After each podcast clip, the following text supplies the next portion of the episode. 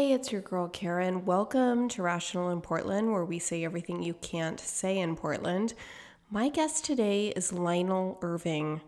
Lionel has an absolutely incredible, inspiring story. He's a black man who's a Portland native. He killed someone and spent time incarcerated. He got out. He was able to turn his life around in an absolutely inspiring twist of events and he's going to tell us all about it, so you won't want to miss this one. I have to thank Suze Lopez, that's her handle on Twitter. She is a doll. She connected me with Lionel. I'm incredibly grateful because I think this is one of the best and most important interviews about Portland that we've done on Rational in Portland podcast so far. Portland's gun violence reduction team was eliminated in the aftermath of the George Floyd riots. But everybody knows homicides are absolutely skyrocketing. Well, in place of the gun violence reduction team, or Lionel's adamant that it's not in place of that, but as a way of dealing with this gun violence, eh, given that there's this vacuum after the elimination of the gun violence reduction team. The city created two organizations that are supposed to work hand in hand the Community Oversight Group, COG, which is the community arm of the Focused Intervention Team, the FIT team. So it's FIT COG. And according to the City of Portland's website, portland.gov, the Focused Intervention Team Community Oversight Group, FIT COG, was created in response to the ongoing gun violence crises in the city of Portland. The purpose of FIT COG is to inform and advise the creation and work of the Portland Police Bureau's Focused Intervention Team, FIT. God, somebody's got to somebody else should have figured out these acronyms. With the support of the mayor's office. The FIT COG's mission is to work closely with the mayor's office and PPB's FIT to understand, inform, and provide recommendations to the city's efforts to reduce gun violence in our communities. This will be done by remaining informed about gun violence trends, PPB's FIT strategies, the City of Portland's priorities in supporting this work, and best practices for prevention, intervention, and response. The Focused Intervention Team, FIT, consists of 12 officers and two sergeants required to complete 65 hours of training. Their goal is to de escalate and lower the tensions in the community that are feeding the contagious gun violence crisis. Now, Lionel serves on the COG, the Community Oversight Group. He has turned his life around such that he'll tell you he now disavows violence. He says he never took part in any of the 2020 looting or riots, but that he thought they were necessary. Uh, he will say they went on too long. When Lionel first arrived, I felt like he was wary of me. But by the time he left, you know, we disagreed about a lot, and you'll hear all that. But I, you know, I felt like we were friends. We had a great conversation. I, I, I found him very likable. I think you'll find our conversation just as riveting and as provocative as I did one interesting fact about Lionel, well, a couple couple super interesting facts about Lionel was he he did both time in state um, and federal prison. He spent 204 months, about 17 years, in federal prison for conspiracy to sell 10 kilograms of cocaine base and 444 months for manslaughter um, doing state time. So stay tuned. Buckle up. Here's Lionel Irving. Well, well, praise the creator. I'm one of the least. I'm one of the guys who didn't get over prosecuted, right? And so I was able to have my time ran concurrent because a lot of people don't know it's really hard to prove a murder case against somebody without a lot of you know definite evidence. And so the case that I was on was a cold case, and it had a lot of holes in it. So I basically just confessed to it in order to get my time ran concurrent with my drug sentence because I was already going to get about anywhere between 15 to 20 years for the drugs that I was selling. What what separates you from the guys that are over prosecuted? Did you just get lucky, or did something? All my co-defendants, right? All my co-defendants were over prosecuted. They were first time offender. The, the, crime that we were guilty of, it didn't meet the. It didn't meet the. We wasn't. We were in the federal prison. We wasn't the cartel members. We were petty drug dealers. We didn't have no millions of dollars. We didn't have no hundreds of thousands of dollars. We were just trying to feed our, our kids. A lot of us, our, a lot of us, our literacy levels was low, so we didn't we didn't our, we had diminished capacity to say the least, but we didn't receive those benefits because of the way we were represented in the courtroom. We didn't understand the language that was speaking, that was being spoken in the courtroom. And you got to think when we went to prison in 2004, there wasn't no conversation. There was no words like uh, he tra- he's suffering from trauma or some of those type of things that you hear now with a lot of these guys, or, or when they go into the courtroom, a lot of their, their, their uh, lawyers are now talking about the traumas that they've been through, how that affected their decision making. So we didn't have that kind of representation.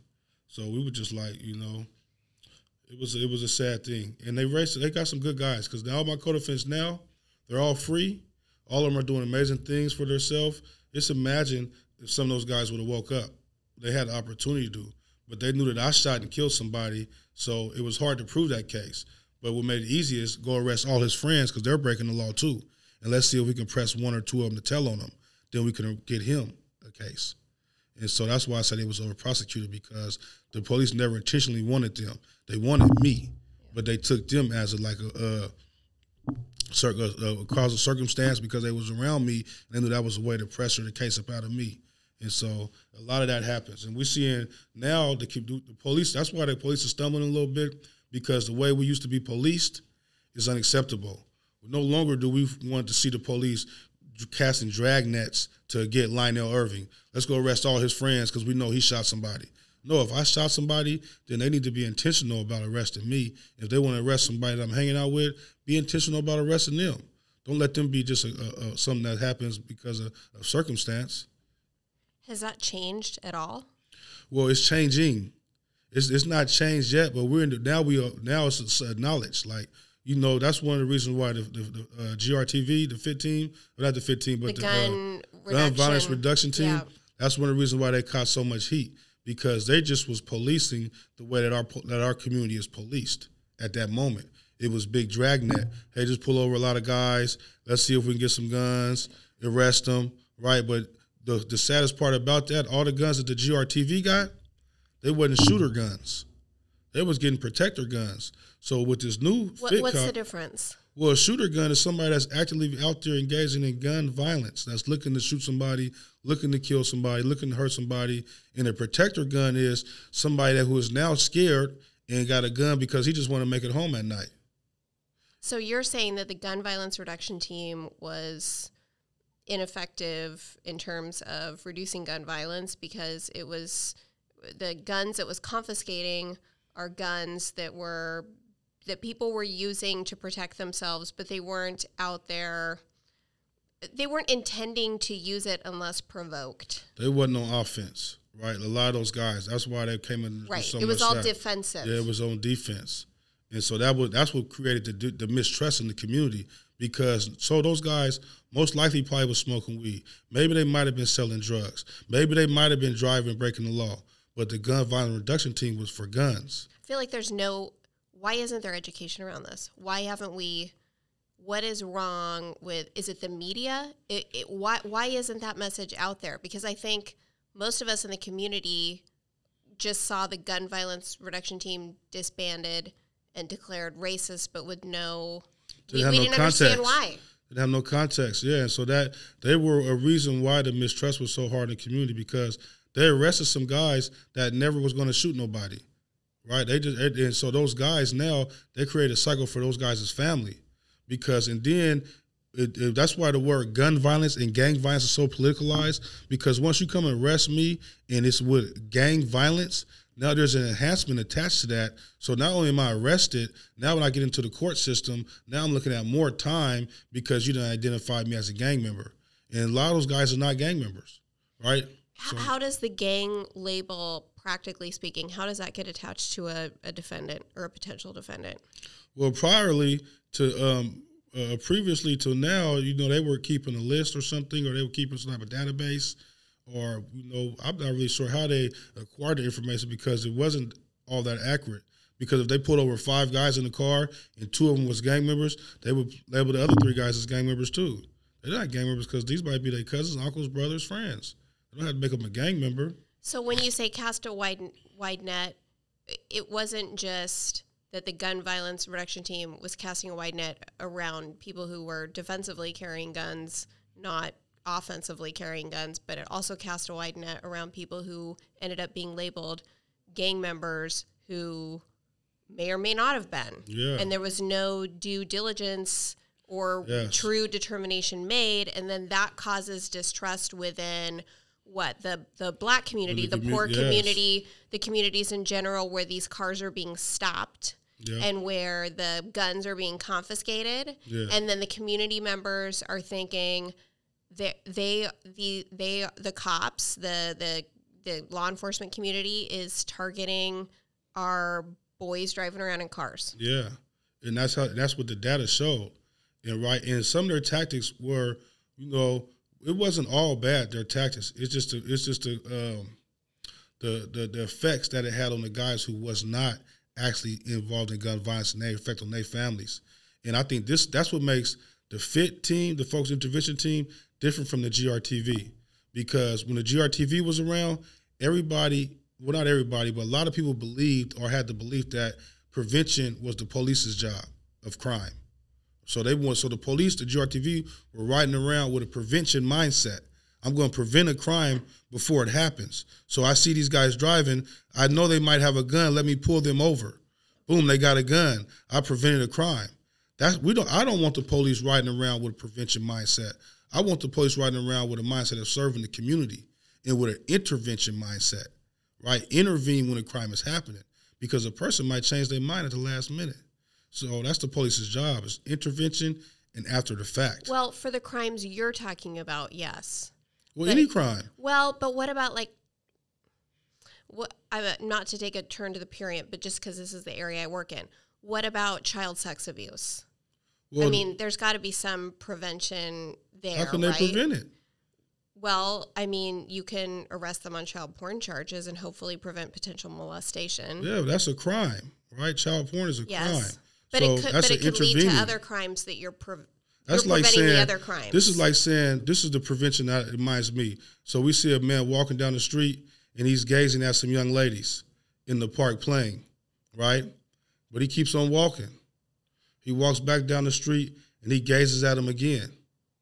And he's, you know, they feel uncomfortable because he's looking at them. Then he goes on about his business. We don't know what he was thinking, but they called the police now already because hey, this dude's looking suspicious. Now here come the police come and arrest him. What about what about this analogy though? And I'm not saying this is right. No, no, I, I love what, this. what about this analogy? Um, instead of the guy gazing at women, it's the child porn guy, and I think a police officer would say, um, or Rod Underhill, who who who was pro gun violence reduction team. He Rod Underhill might say, I liked the gun violence reduction team because I'd pick somebody up um, based on I'd, I'd perform a traffic stop and I would see something I would see a crime. He would say, right? He'd say I'd see uh, drugs. I'd see guns that they shouldn't have because they're felons, or or I, I know this guy and I know he shouldn't have a gun. And Rod would say that's just like the child porn example. That's not a gazing example. That is a crime. the decrease of them has probably helped escalate gun violence. But just on, on that fact of the thing is, it creates so the guy whoever pulled those guys over because he's seen that person and knew he shouldn't have a gun. He already made a, a, a determination to pull these guys over on the Fears traffic stop, right? And now it smells like weed. So it's just it creates a way to. That's like taking the guy, picking him up, and taking him home. Now let's look at your computer. You know what I mean? And now hopefully you got some child pornography on there. And then now we're gonna take you to jail for having child pornography because now you were staring at these young ladies in the wrong manner. if I can push back on it, I guess what I would say is it's it's it might be more like um, a guy who's a registered sex offender, and we don't know that he's doing anything, but we're watching him, and he got a little too close to an elementary school, and we know Yeah. we do know him because he's on the sex offender list. Yeah, yeah, no question. So maybe I mean obviously I just want to be clear about No, you got you on the right track. I just want to be clear about where I am, though. Obviously, I I think sex offenders are far worse criminals than some guys who who who are economically engaged in e- economically depressed circumstances and riding in a car with some friends and happen to have guns on them because they have to because they live a life that requires them to be Yeah. defensive. So clearly those are two totally different contexts. I just wanted to talk. I just wanted to understand. No, you're on the right track. How and, it works. And I think that you know the law should be you know uh, administered. That we need the police to toe the line. And so that was like really the main problem is the just, just to pull those guys over because we recognize them is not enough. And now this okay, we because I've been in so many traffic stops where sure. yeah, I mean I've, I've been I've been pulled over for swerving inside my lane, not swerving between different lanes, but swerving in my own lane, and in a, a host of other things on the pretense because the police recognize me, right? And by the Right, grace of the right. Creator, I didn't have those things because they searched my car because a lot of us ain't got license and insurance. I didn't have no guns or Right. drugs at that moment. You But you me? might just be poor and you might be driving without insurance or you might be driving without a license because you got too many speeding tickets and you couldn't pay them. And my name is recognizable because I come from a long line of guys who have been in trouble with the police. I got the same name as them. So they brought, they pulled my uh, back then when I was younger. A lot of them guys knew my father and uncle. Now it's, it's, a, it's a new group of cops, but they ran my name. They recognized the Irving name, and so that right there, to, to, that that's the prevention part. That when they're pulling me over just because of who I am, what I'm affiliated with, to see if I'm committing a crime is where the mistrust came at. Well, and you're saying it's not like the sex offender issue because we we know the data. We know those guys will continue to reoffend. And he's registered. and he's registered. We, but we also just know the data is that they will continue to reoffend. I don't know that we have data um, on on shootings, on You know- woundings or killings, and and and whether those guys continue to reoffend. So this is a. I was just talking to a commissioner lady about this, and Which one? Who are you talking to? um, I actually don't. It wasn't. Was it Deborah Kafoury? It was Kafoury. Okay, got it. Okay, Yeah, yeah. and so if I'm mistaken, I think that was her name. But what we were talking about, She's is, the chair, right? yeah, and what we're talking about is a host of things. But one thing that I told her, and I believe to be true, and I don't got the stat on it, but I just know from being in the streets, there's not a lot of repeat shooters. Right? Once That you would get, be my guess. Yeah, I, once I, you get shot, once you get go to prison for shooting somebody, because prison is hard, right? And and it's really hard in there, and your people got to live life. You're gonna get awakening one way or another Can you there. can we dig into that? Because Yeah. tell me, most of these listeners probably haven't been to prison. yeah. Can you break it down for us? What when you say prison is hard, as, as, I don't want you to feel like you feel uncomfortable, but as, as much love- as you're no comfortable. problem. I mean, prison is hard on the, on the fact that it's the one place where you got to be a man. You have to be a man. You have to stand on your word, and if you don't, there's going to be consequences. And so, coming from the streets, this even come back to the streets. A lot of people's word ain't no good, right? A lot of people say things just to appease people, to pass people over. That don't flow well in prison, and it costs to live in there. It costs almost as much money to live in prison as do on the street. What? Why is that? Well, it costs five cent a minute to send an email. It costs a dollar and sixty-seven cent to buy a, a digital song. Right? It costs three dollars and forty three dollars and forty-five cent to talk on the phone for fifteen minutes. And commissary costs a top ramen costs seventy-five cent Where does the money come from? from people's families.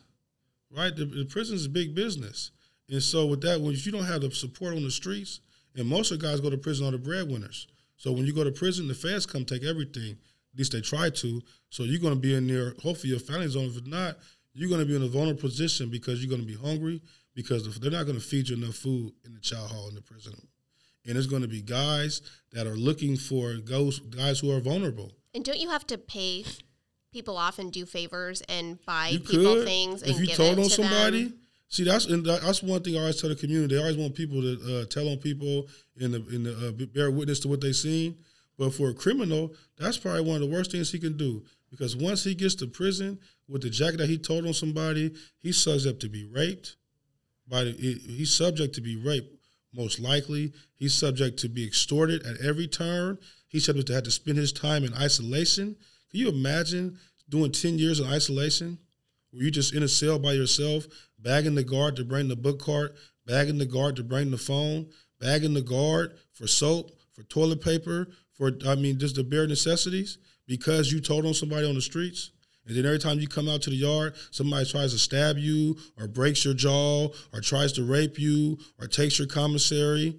So man, that's just what guys are told. And then for the guys who are just scared to death, That's another another weakness that people are going to lean on. You scared to death, you by yourself. There's going to be guys in there who are trying to rape you, who are going to try to extort you because they're suffering. Hurt people hurt people. So when you get in a prison, you get a prison environment, your people sending you money, they they gonna be jealous of you. Your people ain't sending you money, they gonna be mad at you. You can't win. And then you gonna be in there calling your people. The first time I learned that I really didn't have no power in prison, I called the mother of my child, right? And I, I ran my ship tight. And my the mother of my child, we have a great relationship. And I'm one of them dudes like, hey, You have baby, one kid? I got I got two kids Two now. kids. Now I got At that time, it was one. it was just one, yeah. And uh, I I just told her from the beginning, I'm got I did a lot of stuff. I'm probably going to jail for the rest of my life. I just need you to be my friend. I don't want no lady. So I was already woke going in the door. a lot of guys ain't woke about their ladies. And so she said, okay, yeah, whatever, skip. So now I'm in prison. I had a few dollars left. So I'm sending her money to come and see me. I'm calling her, hey, you going to do this? You wouldn't do that. So I just failed. So a lot of my power was still on the streets. So I could still direct her to make moves, people do stuff for her. And so I called her. I said, hey, I thought you supposed to be up going over here to go meet Joe Blow or whatnot for me. She's like, man, I'm busy right now. I'm like, but what I told you to do. She's like, man, listen, you in jail, bro. Like, I got stuff going on out here. You need to focus on yourself. Like, stop telling me what to do. She's finally like, still like, I don't, I can't do what you want me to do now. I mean, you're in jail. So take care of your stuff. And it was a, I was shocked because prior to that moment, she had done everything I ever asked her to do. She's never ever pushed back and said, because it's always been beneficial for both of us. So she knew that whatever it was, she was going to benefit from. But just now, like, no, bro, you don't have no, you don't have no control out here no more. You gone. And guys have to get that a realization. I always say when they call home and Sancho answer the phone. That's one of the biggest things about guys in prison. They go to prison and they ladies. I didn't see so many guys on suicide watch because they lady to mess with their best friend or their homeboy or they call home. They heard Sancho in the background. You know what Sancho is? no. Sancho's the guy when you in prison and you call home and he's over there. Whoever that guy is, that's Sancho. Okay. Right? He's over there. He's taking his turn. So That's the universal name for yeah, in guy. prison, you know, Yeah. you, you see somebody walk around like, like, hey, bro, what's wrong with him? Man, he called home. Man, and Sancho answered the phone, Yeah. and so everybody knows now. You know, being okay, you know, he's, he's his, his lady has either moved on or she's she's not in prison, and so, you know, it's just a host of things that make prison very hard for people, and just not having family contact, your kids, right? Just and just you had to survive in there, which is like a whole other traumatizing situation because people are getting killed you know, regularly. People are getting beat up, disciplined. The police talk to you like you know a piece of gum on the floor. And these guys might be 21, 22 years old. You 40 something years old. Here the police is talking to you like you're a child, right? And it creates guys to start acting like children because it's like it's a crazy dynamic. And I have to tell the police all the time, like, listen, man, I'm an adult. And I'm going to respect you as such, so please respect me as one. Because I don't respond well to that kind of interaction. That's gonna make me lash out. Then I ain't gonna be. I'm gonna be the only one to lose. So I learned early to check them Right. Because respectfully. then you do extra time. yeah, they're gonna get you anywhere you can, but you can check them respectfully. How do you do that? Just say, call them on like, hey, man, I'm an adult. I'm not gonna disrespect you. Don't disrespect me. And they me. respond to that when you do that. Yeah, because it's policy. Do you do coaching for people going into prison? Do you ever do that? Well, um, I talk to guys going to prison often, but I, I try to do. I guess I do do coaching going to prison. But I do a lot of post prison coaching because that's a whole nother monster. It is. Yeah. And so, but what you're saying is, unlike a lot of other crimes, um, gun violence crimes, the people who perpetrate gun violence crimes are not. There are low rates of recidivism because prison is It's so hard. hard. And the shooters are usually the guys who got no money, right? The shooters are usually guys, usually guys who don't have money. So when they go to prison, and they were the shooters are real respected on the streets, and they don't really need money because all their homeboys are going to do whatever they want for them. Oh, here you go, homie. Here you go. Here you go. Here you go. But then when you go to prison, all that disappears, and now you was a shooter, so you couldn't just run around and sell drugs all day because you had to hide from people, right? Because you can get out and shoot at nighttime, so you were broke, and they get in there and it's be hard. They're not going back to shoot nobody. First thing, every every shooter that I ever talked to that has ever not went back, it's a few that went back that fell down, right? But the majority of them was like, bro, I'm never going to jail for that again. Like that and it's a sense. big mix, right? It's the defensive guys. Yeah. It's the guys who fired a shot because they were shot at. Yeah. And so they're probably the least likely to repeat offend. Yeah. And then it's the aggressors, the ones who start the shooting. So it's a big mix. Um, how my my guess is you get in there because of your the f- friends, uh, your the community you're surrounded with, in your in economics. Does that sound right? The, involved in gun violence. Yeah.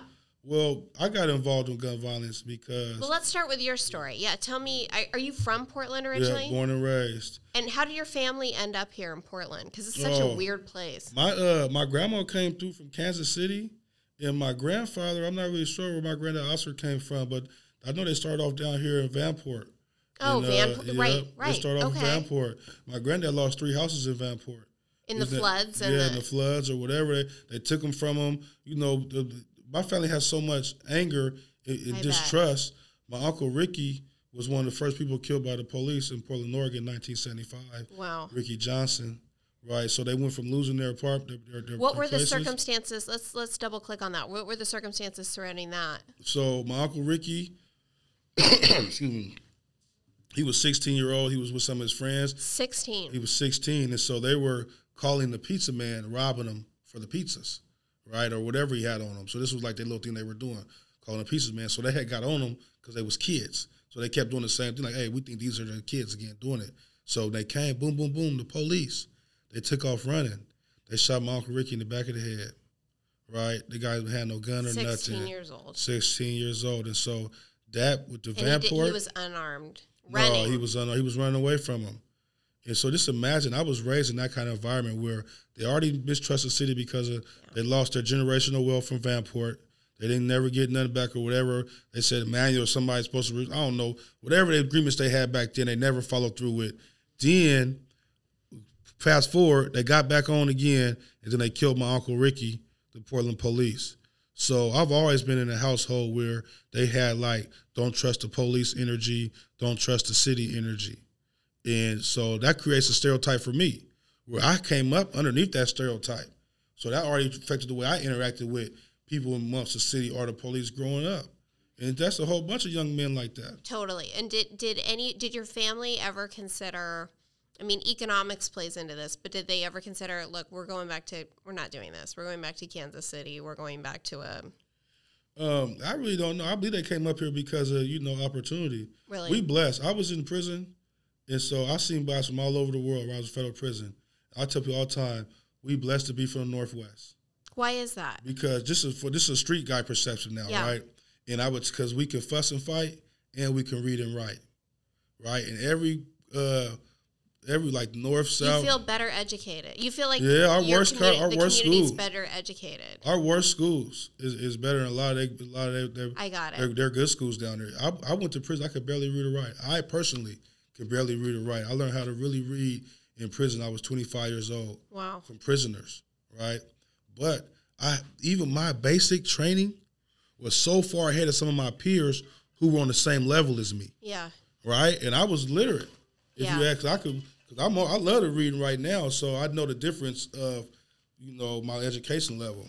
So you're saying in well, here's a question, and I don't even know. I, I'm curious about whether you might know the answer to this. Is there a community? Is there a city that you know of where there's a good relationship between economically depressed communities of color and the police? Um, I can't think of nothing offhand because, and I will say the only reason why It's why so depressing. But the, it's only the reason. See, it ain't the police's fault. That's why I was so mad at the, at the protesters. They was down there protesting. Tell me about that. Yeah, because I went down there every day and I talked every day. I got a microphone. I went to every microphone and I talked because it wasn't the individual police's fault. It was the system that is the problem. The police are just policing us through the system that they was raised in, the culture that they're already in, right? Even the, even their biases. So Portland police is what ninety percent white. I think Portland's like ninety percent white. But even but even a lot of police officers are, are majority white, right? Even Yeah. it's a, probably except for down south, and I don't know. I've never really been out like that. But so It reflects the is it, it'll reflect the makeup of the community certainly, and um, the community here is just. I don't, I mean I honestly I definitely don't want to double click on the protest, but I don't know I don't know how you do it. The the the black people that I know that moved here that I that I'm friends with, that I interact with, that are my clients, that um, that I just meet, that are parents at school. Most of them are transplants. Most mm-hmm. of them are not native, and they hate it here. Mm-hmm. They hate it because um, nobody nobody else really looks like them. Um, one of them moved back to Florida. He couldn't stand it, and um, they felt like curiosities, just because people don't. I mean, they didn't feel. Um, they didn't feel like people were necessarily racially biased against them, but they just felt like I'm, I'm sick of getting looked at like I'm a curiosity. I mean, uh, nobody's nobody's met a black person before and I'm the first black person they've met and they can't stop talking to me and they're just obsessed with my race and I, do, do you ever experience that living here? Well, I grew up in a different Portland. See, before the, the gentrification came, the north and northeast That's Portland. right, you did. Yeah. Yeah, so we all. It was we, very different. My whole my, my mother lives right now. My the house my mother has on that block. Everybody on that block was black, and now it's only two people in the whole neighborhood, me and the next door neighbor, and so they didn't get to experience that in our our community as a, Black Portlanders, we're still trying to find our community because you still got people holding on to Northeast Portland because that's where their grandma's houses is at. They want to go sit in front of them, and they're trying to reject. See, we're really for Gresham now. The black Really? Yeah, that's where the black community is at in Gresham. It's in Gresham. Now. Yeah, that's, and farther. I did not know that. Yeah, and farther. And far, like where Troutdale. else? Troutdale. Yeah, and so the but what is that? Reynolds High School. Reynolds, yeah. all that. HB Lee, the middle school. Yeah, that's where the community's at. David, David, are they out of David Douglas or are they still over there? Uh, I'm not really sure what schools are out there. Yeah. Because even like myself, I'm still trying. Well, you're come. from here. yeah, but our, but all our kids are on 191st. Okay, so our when you do, I want to go back to the protests, but I, everything you're saying is so interesting. When you do education, out on what 191st like you were saying? Are, you're going out there to do education. Is that why you're out there? Well, i'm going out there just really uh, build to connect, relationships to connect. to, the, to our young men our kids. And i really and want, that's prevention. Yeah that's prevention. The relationship. Prevention is all relationship building accountability before the crime. So you're saying don't prevent crimes by having cops cast a net over a bunch of cars because there are people they riding in it. it yeah, yeah, and because there are people riding in the cars you know are engaged in some kind of criminal activity that may or may not be connected to guns, let people like you uh, who are trustworthy, who can build trust with these communities, and you can show up with credibility and say, "I've been to federal prison. Yeah. I've I was where you are," um, and engage in prevention from there. Is that what yeah. you're saying? And, and prevention is just community's responsibility in the whole, right? I feel like as community members, we asking the police, the school teachers, the city councils to do too much on the prevention side, because the prevention starts in the household. Mm. It starts with the neighbors. Tell me about that. Starting well, in the household. it starts in the household. You hold your kids accountable. When your kid is 16 years old and he's starting to steal or whatever he's doing or she, you don't kick him out and say, "Go, you can't be here no more," because now you're putting that vulnerable child in even a more vulnerable position to be on the streets with the wolves that say now or you got to be here just to eat, here go a gun. Now we didn't gave him a shooter because we didn't kick him out of the household because he was getting a little too unruly. And so I, I call I hold parents, I call them to it. Like you got a child, it's your responsibility to create a space for them to come where they can be safe. Because so do you you do some parental coaching too? Yeah, I, I, on every level I talk about it. Right, I talk about when kids die, you know, and I, I see parents crying. I, I let them grieve, and then I talk to them about the guilt that's inside their tears, the guilt that they got from stop holding their kids accountable. Because if they could have held them accountable one more time, he might have came home. So don't let it happen to the next kids, because usually these guys got little brothers and sisters, or even kids. So don't don't let it happen to their kids. Let's not stop. Let's let's let's not stop holding their kids accountable. And so it's sometimes it's, re- it's received, sometimes it's not. It's even been times people call me back and say, "Hey man, you right." You know, some of my tears, even though I'm sad, I miss him, we love him, but some of them is guilt because I could have did more to bring him home. I could have let him come home when he wanted to, but I said no because you did this and that last time. And so it's a it's a whole the, the community accountability and responsibility. It's got a lot of different uh, categories and things that people could do. As far as if you are a community member and there's some guys on your street hanging around, right? They, they might be in some, the fear's business or not, but they're there and you see them there all the time. You should be engaging them in the name of love. Just let them know, hey, I see you guys, and this is my spot over here. You know what I mean? So whatever y'all doing, please don't. You know what I mean? I love y'all. I ain't tripping. They gonna instantly take. You know, listen to you. What if people are scared? And they should be, but you you don't stay What if around. they don't want to engage because they're scared? They, they, you know, and, and, and, and having fear is part of it, but is uh, overcoming your fear and potentially saving somebody's life. Uh, uh, is that not worth it? Or just saying I'm scared and I'm gonna be in the box. I'm just gonna shake my head and just be an innocent bystander. See, I don't believe in innocent bystanders. You're active. You're saying we're all interconnected. Yeah, you had you're an active bystander. There's no innocent bystanders unless you they're not, not, not in gun violence. But I'm saying if you No, I are- understand. if you're In witnessing, community, yeah, if you're witnessing that like kids are out there struggling and you're just riding past them, you're an active bystander now. Now you're choosing to ignore them and let bygones be bygones. So when somebody rides past those guys and shoot at them, and the bullets start hitting your stuff, you have some culpability because you could have engaged those guys. You could have asked them to move, right? And you just all about how you talk to them. So what would you do? What do you What do you advise? I had a like neighbor. if it's you, what do you do? I had a neighbor, right? And so, because I now I've got my block, we own. All of us, we we raising all our kids together. I made a sure. I knock on every door. Hey, I'm here now. My name Lionel Irvin. Blase Skip. These my kids. If you see them, whoop whoop. And if I see yours, this is what we're gonna do. So the neighbor called me like, hey, they, they told me to call you right around the corner. These guys keep coming out, parking in front of my house. I don't know what they're doing. And this is around the George Floyd time. She's like, I don't want to call the police on them because I don't I don't know what they're doing, but I'm scared. This and that. So I said, go out there and talk to them.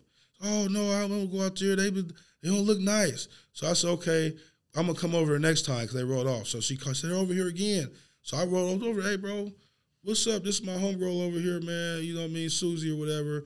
And she just like worried y'all keep coming in front of her house. Like this old lady, you know what I mean? She's a white lady. She worried. What's going on? Dude say, hey man, my grandma used to live in this house. This is why I grew up in here. We just come over here, smoke a blunt with my grandma.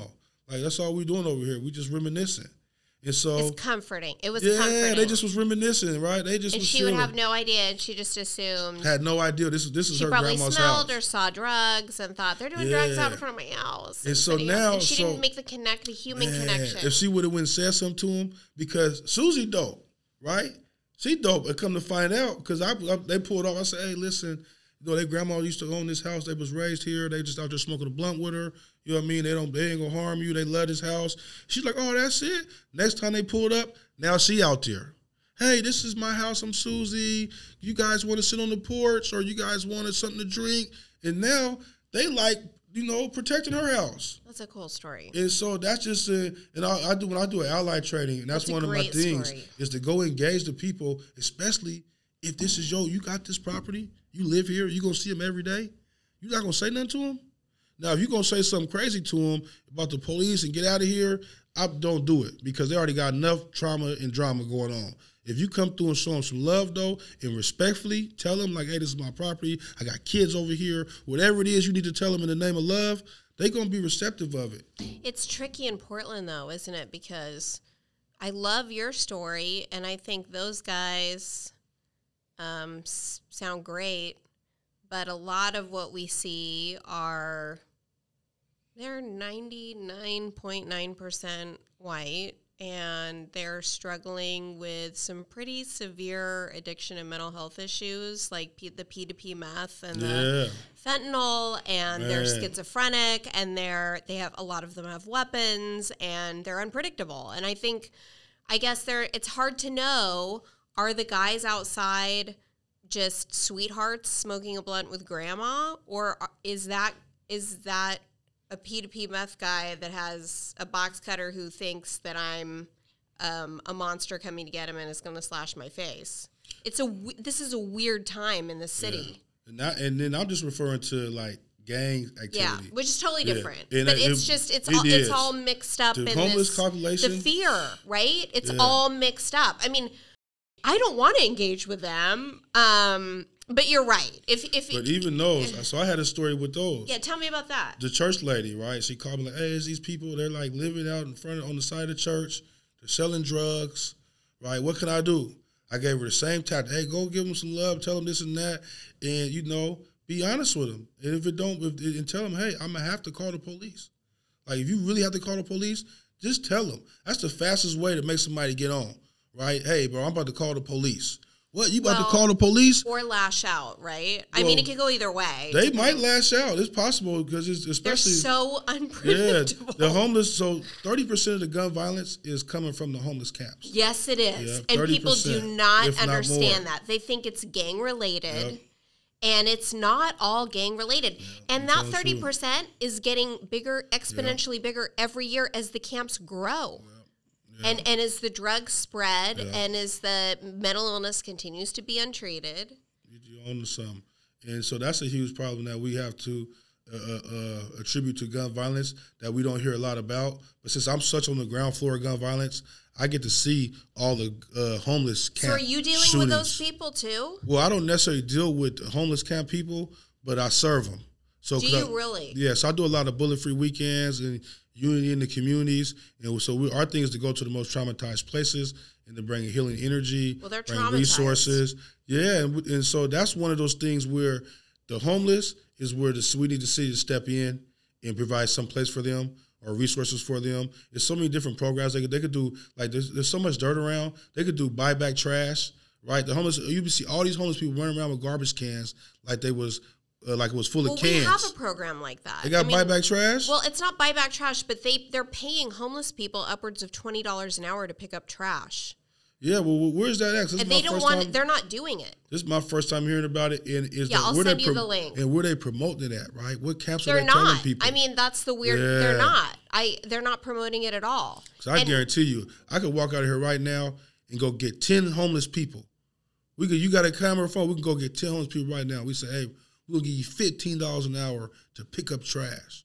We'll get at least two or three hours out of them. Yeah, no, I don't. I don't think they're promoting it at all. I mean, You know pe- what I people haven't heard about it. Yeah, and so that's type we gotta we gotta serve those people because they have they are mental health issues and economics is so like the economic system that we're dealing with right now is so hard on people with the COVID. The, I mean, it's just a lot of stressors, and we have to the ones that are still breathing serve the ones that are suffocating. Right, we have to serve them in the name of love, and that means if I had to take a little bit of my resources, and resources, I always tell people, resources could be anything, not just money. It could be your time. That's right. It could be your clothes. You might be able to give rides, your information. We have to give some of our resources. Verbal information, Yes. co- your coaching. Yes, yes. And so we don't got enough of that. And we and the homeless problem is getting bigger. It's not getting smaller. Right? And, and the good people live in homeless camps too. Very intelligent people. Not all of them are One of them's my sister. Yeah, see what I'm saying? So you know, right? And, I mean, um, she's not. It's tricky. She could be a good person. She's not a good person in her addiction. she's in her addiction, yep. It's her. Her brain has been hijacked, and she's no longer a good person because her brain's been hijacked. But it's not her. It's just the drugs. It's not her. It's the drugs. And my dad was the same way, homeless, but it wasn't him. It was his mental illness, and his brain was hijacked by his mental illness. Mm. So, but it's it's tricky. and they will take advantage of you, right? They'll steal from you. They'll Yes, they will. But you gotta you gotta keep loving them. Yes, you gotta you do. then you gotta And you be, have have, to set up boundaries. boundaries. Yes, That's you gotta make moves now. I don't That's kick you out, but now when you come in here, man, clap your hands when you go into the bathroom, so I know you ain't stealing nothing, right? Yep. And so we love you though. You need to take a shower. Yeah, boom. Let's go in the shower now. You come on out. Uh, sit down, get something to eat. Now let's go get you where you need to go because you uh, proven yourself to be trust untrustworthy to live here. Yep. Now you can build your trust back up, or you can. But we have to, like, we have to serve our loved ones. If we don't, like, say, your But the people, problem is they end up in, I mean, mine did. They end up in the tents because they don't want to take their Seroquel. They don't want to, Yeah. they don't want to go to rehab. Yep. I'll pay for rehab. She doesn't want to go to rehab. she prefer to do that. Well, then that's her I choice. understand it. I wouldn't want to detox either. I don't want to be shitting my pants and vomiting everywhere and yes, yes. shaking. And I get it. I don't, I get it. I just, I can't And it's live scary. with it. It's It's scary. scary. To, and the dresses these people are on, it's so different. their body needs It's it. so different. Yeah, it's a lot. Of, it's way different from and it makes their up. brain it- turns them into aggressive people Yeah, it and turns them into the scary drug. murderous people Almost, I feel like I was like it turns them into the drug. it does it eats them from the inside out That's exactly right. So I I got to go back to the protest though. How did you you see the the protests happening and you are compelled to feel like I need to speak to I need to give a speech? Oh, so uh, when a, prior to going to prison, I met a really nice white dude in prison. My guy named Lonnie. He was a, a, a skinhead, right? He was a Really? separatist. Yes, he was a separatist. And so I had a perception of what skinheads and KKK guys Mm-hmm. was, but I never really got to interact with. But in prison, they're gonna be in. They're there. all together. Yeah, they're gonna they're gonna have swastikas on their head. They're gonna have Hitler on their face. They're gonna be in there like they go. They're not gonna be able to hide. Is it true that in prison, or is this just a trope? I- Is it true that in prison, once you get in there, yes, everybody has their the uh, okay, separatists, the white supremacists are over here, and the all the different they split up by ethnicity, Yeah. but particularly if they're separatists. Um, but they have to come together around certain issues, and they do. Is that true? To do favors for each other or protect each other? Well, I would say so. It's in prison. Everybody only got mainly two groups besides the blacks because they got the blacks so separated. But so in prison, the white guys, do they really? They have them separated? well, just just our mindset, the, what, what we our systematic traumas that we have, right? We Oh, you're yeah. saying going in, you're already feeling separated. We're already gonna and by have default, separations. You're going to be Yeah, separate. We're gonna have so many different groups versus it. any other race. I got like it. the Mexicans got two groups. Yeah. they got the Mexicans, the the Paisas, that's just regular Mexicans. They got the Vatos, gangster yeah, Mexicans. You could just be a gangster Mexican, you're a Vato. If you ain't a gangster, you're a Paisa.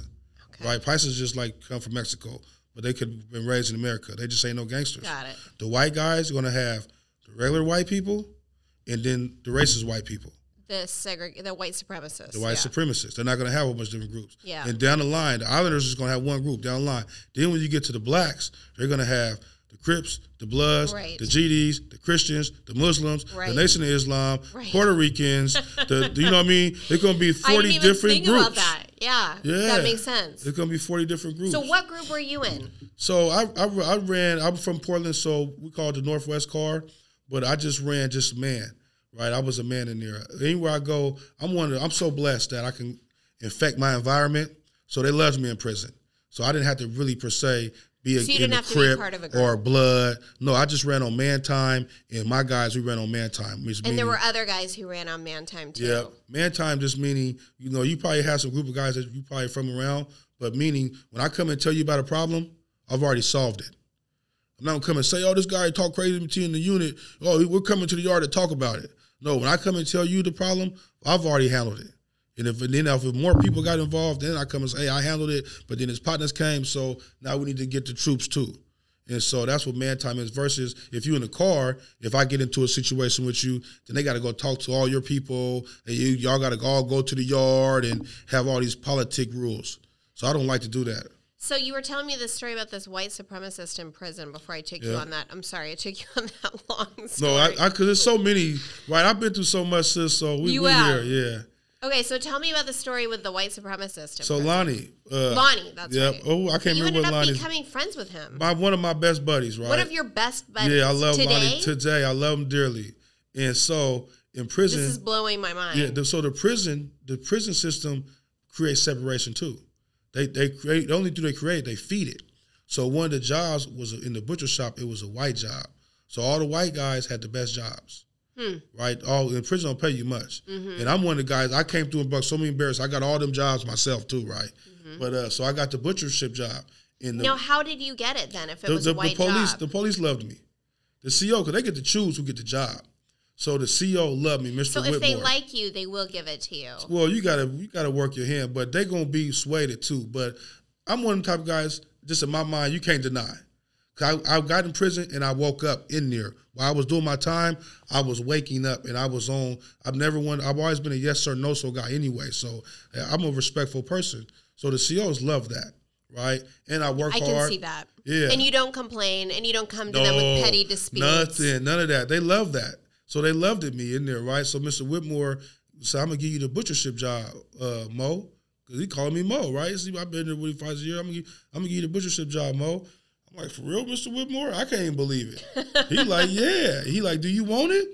I'm like, yeah, let me get in there. This is one of the best paying jobs. And they know if you get in there, you're gonna be able to steal all the meat to sell it to the people. So you're gonna make a lot of more money just working oh, there. I didn't even think about that. yeah. Okay, so you're yeah. gonna be in there with the meat. You're gonna Yeah. be stealing all the meat. You're gonna be the guy. They Yeah. are gonna love you. Right. So I got the job. Lonnie was in there. His friend got caught stealing, they fired him. But they had stole so much that they had to fire me. He been still they've been stealing for five years, killing Wow. him. So they fired the dude for whatever reason. They hired me. So Lonnie, me and him did not talk. He would not talk to me for like at least a month. But Yeah. I'm so happy now because I didn't have a lot of money in prison. I'm in there, my people struggling. So I know I'm finna steal this meat and sell it on the yard, and I'm about to make about a hundred something dollars a month just working naturally anyway. So I'm feeling it. You know what I mean? So I'm in there, da da da da da da da. But by this time, I learned how to read, and so one of my favorite genres is paranormal romance. Paranormal. Is that romance with a ghost? Yeah, like shapeshifters, and you know, it was this character named Anita Baker, right? She paranormal romance. I didn't even know that was a genre. Yeah. So is it is it paranormal romance? Is it is it a a lover who has passed on and they're you're continuing to have a romance romance with somebody on the other side, and or is it a ghost that appears in your home that you're having a romance with? Is it So both? it could be a ghost, or we could just be shapeshifters. We could be werewolves, vampires. Right. but it's a- Fantasy. It's a, Uh, uh, love story involved. Yeah, like it's Twilight, a fantasy. like Yeah, Twilight. like Twilight. It's a love story involved. Okay, so is that par- is Twilight paranormal romance? yeah, that would be that would be I paranormal did not romance. know that. Yeah, I can see how that would be popular, and that Oh, I was your loved it. favorite. I loved it. What did you love about well, it? Well, for one, they always had sex. Right. Right. In description. You're in yeah. prison, so And that's interesting. And it was always like they were in a war with somebody. It was a love Right. story. It just had all the components of a all good the story. themes. Yeah, it was a war. It was a fight. A love story. Got it. You know, and it was so I loved it. Right. Well, man, I didn't know how much I loved books once I learned how to read. But to co- come to find out, Lonnie loved them. So when the book list was coming out, our names would be like like we would get the same books every time. oh, that's funny. Yeah, so I'm like, bro, you get the books, you know what I mean? So he, the, we, we, he's a reader, Yeah. so he cannot not talk about the books. yeah. So that's Right. why we started talking. Isn't that interesting? yeah, yeah. oh, We couldn't find no common ground. Like our kids, he would not engage me. But when I started talking about Anita Baker, oh man, he wa- he was in on it, and so that we just formed a relationship. Then so we, I started just, you know, we we started just like picking each other's culture. Like, why do you believe this? Right. You know, and so I was like, you you're becoming curious about each other. yeah, 'cause I- especially the skinheads, because he had the Hitler on the side of his head, right? So I'm like, like, bro, why do you? Good luck hiding from the police with that on your head. Yeah. So I'm like, why do you believe that? Like, what is your thing? And I've always taught was taught that you know skinheads or K-head was just straight racist. We the superior beings. We believe we better than y'all. We was here, da da da, all the old propaganda. That's what I would have thought. Right, but what he was, what he was, was a purist. He was going, "Hey, bro, we almost extinct. Once our lineage, this, this is, his, he was raising this. Okay. Once somebody in our family mixes DNA, I mean, I'm making a face because it sounds yeah. silly, but this was he his argument. He was serious, and he he stood by And his he believed kids. it. Yeah, he stood on that, and he was just basically saying that I don't want my lineage to become uh, extinct because we are co-mixing with races. And I, you know, I thought it was off, but he had no hate involved in it. It wasn't like I don't hate you. I don't think you dumb. I know you strong, but I don't want my daughter to mess with your son because I don't want to mix our bloods. And so that and I and so when I realized he didn't, he wasn't really a hatred. He just was confused by his upbringing. It still right? sounds like hate to me. Because well, he he wasn't hating in the point where he wanted to hurt somebody. Yeah. He just didn't want his people mixing with other people. it just sounds gross. It felt like he. I honestly be asking. You're him- right. It's a Yeah. level below. Yeah. It's a it's a level below. I want to put a bullet in your brain. Yeah, it's, it's definitely I a level. Or I want to. I want to uh, extinguish you through genocide. It's a level below that. And so uh, I agree. he. Uh, and so you were surprised by that. Yeah, that surprised me because I, I just figured he was Well, especially with guy. Hitler. Like Yeah, and then he got got Hitler a dude on to put a bunch of people in But- ovens on your head. One thing about prison is the young white kids that come there and they don't they don't get with the right white man. The skinheads scare them to death. Hey brother, you better come over here. The blacks are gonna rape you. The blacks, Oh. Mexicans, and then as soon as they go over there, These kids ain't got not a racist bone in their body. Yeah. They put a big old swastika or something They on get them. radicalized, or they or they, do that because they think it'll protect them. Yeah, they they, they in now. I didn't even think about that. the I didn't even think about that. Put big old swastikas. When you see guys that's walking around with big old swastikas, They may not believe it. Is what you're No saying? way. They may have put it on themselves for protection in prison. That's They- what you're prisoners saying. put it on and that's phone. why that tattoo removal service for for felons and former felons is it's so valuable. big. Yes, yes, it is. And so that, that, that's how the uh, white supremacists get their ranks in prison because you know it's so sad. I don't know if a lot of racist white guys in prisons or not, but there's not a lot of self-proclaimed racist white guys. White dude come to prison, he's not trying to go over and sit with the skinheads. He'll go over and sit with the regular white dudes. So what Well, they because do, Because yeah, I think you're right. I think most in general, um, and that's why they're fringe. Like in general, most people are not. Most white people are not white supremacists. That's a fringe domestic terrorist group. So it doesn't occur to them. And then when they start, they get groomed, as you're saying. Like they get, They they're get- whispering in they their ear, saying, saying, you got to come stabbed. over here, Yeah, you see, oh, or because you know, and we'll protect Because you. Because blacks are naturally aggressive, right? They got their own trauma. So it's a lot of blacks in prison, the majority. So when you go to a prison, you're going to be filled up with black men. Well, and think about it. You know They're I mean? coming from Portland, right? Yeah. A white kid's coming from Portland where it's white, white, white, white, white, white, white, white, white. Yeah. And then they get to prison and It's it's, they're black. suddenly the minority. There's so small minority. I was they're- in Sheridan, yeah. Oregon, right? And Yeah, I they know didn't have exactly a- where you're talking They didn't about. have enough seats. Like you would see white guys standing up eating their food because it wasn't enough of them to commandeer the, the, the amount of seats that they actually really needed. So that's how small their population is. And there's a lot of prisons are like that. So it's so easy to scare a younger white kid into becoming just even joining those guys and starting getting indoctrinated with the 1488s and all that old stuff, right? It's they, that's how they do their ranks. They get you and say, "Hey, you better get over here. You see how they just did him? They sweating you for your commissary. Come over here. We'll protect you." And then boom, swastika on your forehead. Now you now you got a swastika on your forehead for life, and don't even believe it. This is raising so many questions. The word I keep thinking about the word systemic racism. Mm-hmm. Because you said that you don't think most police are racist or have the intent of I'm going to go out and shoot a black person today. No, not at all. Not I've met so many police officers. But how did how does the black person end up? Then I say, well, how do they end up in the line of fire? And I hear things like um, Vanport, flooding, um, economically depressed communities. What? So what do you say? What What do you say to somebody who said like a Glenn like a Glenn Loury? Let's say this guy who has a a PhD from MIT. He's an economist at Brown, and he talks a lot. He's black. He talks a lot about uh, black communities. He might say it's more of an economic problem. It's more of a socioeconomic. It, it he he might say it's yeah, there's some systemic racism there, but I don't know if that's all it is. It might be like over fifty percent uh, socioeconomic. What do you say to that? Um, I really don't even understand that. Like poor, just poor. Well, well, the system you got to understand, man. America ain't did you know the community no favors, and they're just now even starting to acknowledge it. Tell me about that. Well, he's just from the crack world, the war on drugs. because we all knew that the um, bright lights, big city guys were, you know, the investment bankers were snorting coke up in their high rises with the, all the whiteys, um, and that the, it was the blacks and the, the doing rock in the back of the police car. The poorest part of drug is is, is crack cocaine. It take cocaine to get there. So the the sentencing for cocaine is hundred to one. You can have hundred grams of cocaine is equal to one gram of crack. The only place you're gonna find crack mostly is in the black community, but you're gonna find there's hundreds of grams of cocaine on them yachts. And so that's why I say that they have did us no favors because they took our followers from us. They they pumped our community with drugs. The CIA is a fact. They sold the freeway Rick, all that stuff. They pumped the community with drugs. Then they turned right around behind it and made the war on drugs and took those guys to jail for selling it. And they gave them life sentences, 30 years, 40 years. They still in there from the 80s. Right? I mean, the, and these men would be so Well, powerful. they had kids, and now their kids are inevitably going to be completely Yes. fucked up. and right down the line. And so it's just it's a it's a host of things that where I say they had us no favors, and that's why I'm so excited about where we at now. because everything's under the reimagination, everything's under the microscope. The criminal justice system, the, the uh, school, the, uh, uh, the uh, economical structure, right? Everything is under the microscope.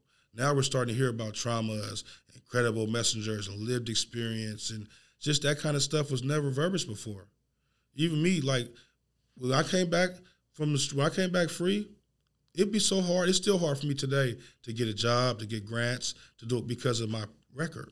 I got a felony for one, and then the type of felonies that I have. So just imagine a person who got as many skills as I got, or just don't have the right connections. How hard is it for them? And you're at Dave's Killer Bread, right? One of the, or you no, were. that's where I started off at. And that's one of the few places that hires felons Yep. because he was a felon. Dave's a great place, but look what happened there. If I didn't have the right tools, so when you get to when you get to places, guys get out of prison. Just speaking from my perception, you have this glow. Like when you come home from prison, you got this. We call I call it the prison glow.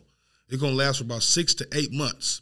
You got to utilize it. I always tell people, hey man, you about to go home, utilize your glow, man, before it diminishes. So when you get out, you got that prison glow. You out, everything looking good. You shining, you're clear. Boom. There are gonna be people, especially if you're a black man. Dave Bear was my first job. I got in there. It was a young kid that had determined he didn't like me. mostly black employees because they employ felons? No, not at all. Black people make up the majority of the incarcerate. Like you said, if mm. if you're white and you go into prison, it's going to be mostly black. Oh, the prison gonna be filled with black. Why isn't Dave's? Well, I don't know why Dave's ain't filled with black. But it's just not. That's but weird. it's not. And maybe and also, they hire everybody right? I send to them. Right, I send a lot of people to them, but So for some reason, they just don't end up there. and now they're going through. So Dave, and also Dave sold to a corporate flowers. Yeah. Right, and they got a now they're I doing a, a pro temp thing. They got different energy now. They, even though they are still second chance, it ain't like the Dave that I walked into. That's too Right. bad. That's Yeah, really too bad. Is there anything like that within the community in Portland? Where do you send people if you can't send them to Dave's? Oh, then I just I have a connection with Portland Bottle Company, right? Where I just one of my friends worked there. We don't we don't actually have a place that says that I know a person I got a connection with that says, hey, we're going to hire a second chance, but not just hire them, give them a competitive wage Yeah. because you can hire anybody for fifteen dollars, but that ain't going that's going to keep the street pressure on them. Right. They need Th- to then get they'll, 20 they'll still be compelled to sell drugs, to sell 'cause- yeah. guns. And I I, I tell people this Well, and that money is just would be especially if it's in your community and your neighbors and your cousin and whatever they've got all this money. You're not gonna sling pancakes or burgers No. for seven and your bucks. family is waiting. Like I did fifteen years, right? I went to prison. My son was two months. You're the provider. You're the man. Yeah. You're the provider. I got home. My my family had a great big party. I got a big family. They I got a great support system with my sisters. I mean, I'm and blessed. you're lucky. Yeah, I'm so blessed. My sisters are true queens. They support me. They took care of my son, helped raise him. Right. So I, I'm And blessed. not everybody has that. Everybody don't got that. So now though, I'm home. We got the party. This is my first time laying in the bed with my son. We wake up together. He's in my bedroom. Uh, we talking about all the dreams and aspirations that we got. And he's like, "Well, Dad, man, I need some shoes, and I need this, and I need that." And he'll start running down the list of the stuff It's a he lot of needed pressure. and wanted. But now I had came home with, I'm not taking no blood money. So all my friends who have been offering me money, I have been telling them, "No, I'm gonna get it the right way." Right? No, bro, keep your money. I'm gonna get it. I'm, I'm, How I do you got it. get your kid shoes though? Well, I wasn't even expecting him to need these things. I knew, but I'm not no bum. this is all surprising. yeah, now. I'm not. I know my sister took care. I know you're gonna need some eventually, but not the next day, right? And so I'm not a bum, and I saved my money from prison. So I Oh, came I home with some of my prison money. You're saying other people in those circumstances are thinking, "Oh shit, I gotta put shoes on my son." Look what so I started How am I going to do that immediately? So he said this to me, right? So instantly, when he said it to me, I had just told one of my friends. He tried to give me like seven or eight thousand dollars. I had told him I didn't want it because I knew that it had. It's a lot of money. It was a lot of money. It was like the biggest temptation that most somebody tried Yeah. to give me. And but I already had made my mind up that I wasn't going to go back into the street life, and I knew the money had attachments. It had loyalties Why to it. though? Why though? Why weren't you going to go back? Well, for one, I, I don't want to go to prison. I just did 15 years, and I want to be there for my son now. And I want to be able to tell other young men the, the, the obstacles before they face them and how to navigate them, right? Because now I done got a wealth of knowledge. I mean, I read so many books in prison. I learned all the everything I stand before you right now. I learned from prison. I went in there And there with was nothing in your mind that said, uh, I'm going to get back into the game, and it'll be different this time because I know things that I didn't know then, and I can evade the I can evade the prison system. Uh, no, That ear- didn't occur to you. early on, yeah. But as, as what changed? well, for one, the, the gentleman who invested in me, those, those those crack law dudes, that's who raised me. That's who sent me to talk to the psych in prison. That's who got they lady to sit and hooked on Phonics so I could read. That's who took me to the law library and looked at my case. the guy who arrested you? No, the prisoners. Oh, the prisoners. The, them brothers that The got in the crack law. changed you. Them crack law prisoners. Okay. Them brothers from the eighties. They in there. They done read ten million yeah, books. that, and that's that's your point that they're still in there, and a lot of these people are either non-violent or only defensively violent offenders who are in there under this uh, under the Joe Biden crime bill. And um, who today we would be appalled at the idea of their sentence. we need them for, guys so bad. I had such a huge impact in my family alone and my in my community, We do need them. Yeah, and I'm the least of those guys. And how do we get them out? Because I think the will is there. Well, we gotta. When I, I talk, I talk this kind of talk so much, right? And people run from it because the economics that's wrapped around it. So I worked in Unicor. people are running from from it because they're scared of having to provide the wraparound services for the guys when they get out. Well, just to just to just to, to like the but people. isn't it expensive to keep them in? the powers that be, those guys make a lot of money for the whatever prison or whoever get the prison money. They're making a lot of money in prison. I, I got five trades. They give Trump a hard time, but he did a good job on this. He did that. I love you know. He did a I'm great a, I'm job I'm a huge fan of. Trump because You're a fan of Trump. huge fan. Oh, I was in, you know I was calling myself in prison, Lionel Trump. They were giving me so much. I'm like blown away. they right were giving now. me so much trouble. If Trump ran for president, would you vote for him? I'd vote for Trump. Would you really? know because why? of what he's done for the black prison population. Well, that's one thing, but also I like that Trump. You know, My mind is blown right now. It, it- But I agree. He did a good job with so we believe Trump is a racist, right? I believe that. I don't know if he is or not, but I believe that. Why do you believe he's a racist? Well, just because of the constituents that he that that that, that he uh, appeased to. You mean like sa- the stuff Muslim says. The- yeah, this kind of stuff he but does. is he racist against black people? well, I think. I mean, I think he's racist against Muslims. I don't think he likes Hispanics. well, that's a lot of different things, right? right. But is he racist against black people? I don't know. Well, he has had some traits. He just done some things that appear to be racist. Like what?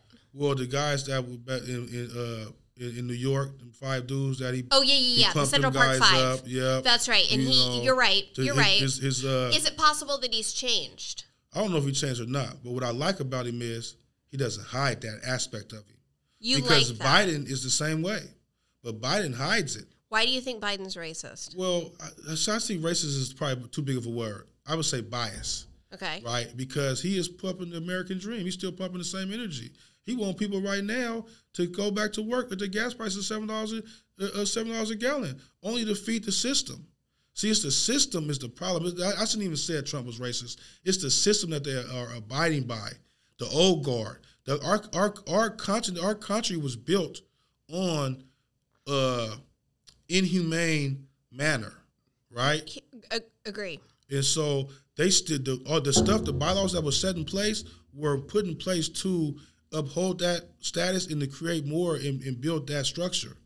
And so we are, we're stuck under that we're stuck underneath that same belief system. And by by an inhumane manner, you mean the system began via um, well, first of all, it was led by white men, and it by definition and legally excluded blacks, women, other people of three color. fifths of a man, right? And You then the law was used to justify segregation, to keep yes, segregation in place. We had to do um, it, all the way into the 60s. We're doing Brown v. Board. We're doing Yeah. busing, which Biden, I think, opposed. And I, I think when when he was running against Kamala and she was still in the primaries, that was one of the um, things that I thought she really zinged him on was when she said, you know, look, I the only reason I went to good schools is because I was bused there, and Biden opposed busing, and I, I thought that was really damning. Yep. And so I'm not a big fan of Kamala either because, you know, she did her job well. She was a prosecutor. A little too well. She did her job well. But in I know because I, I'm one of guys She was overzealous. But you have she to be, was, right? no, you don't. With this, no, no, you listen don't. to You this. have I'm gonna tell you why she has to be. because of the field that she was in. She wanted to get to the top, and so she's already a black person and a woman in a predominantly white world. As a prosecutor, DA, judge, you know, might you might see some black ones now, but they're going to be far and in between. You're saying, but wouldn't you agree that the tide has changed and that the trend, particularly in blue cities, I'm sorry, we could stop whenever you. No, no, no, you too long? No, no, we got all day. I'm just like, Since I love, we could sit here until you. When you say enough, for instance, with Kamala, I, wouldn't you agree though that these days, the tr- especially in blue cities where she was in California, the trend is toward de-incarceration. yeah. So, do you think she would behave the same way today as she did then?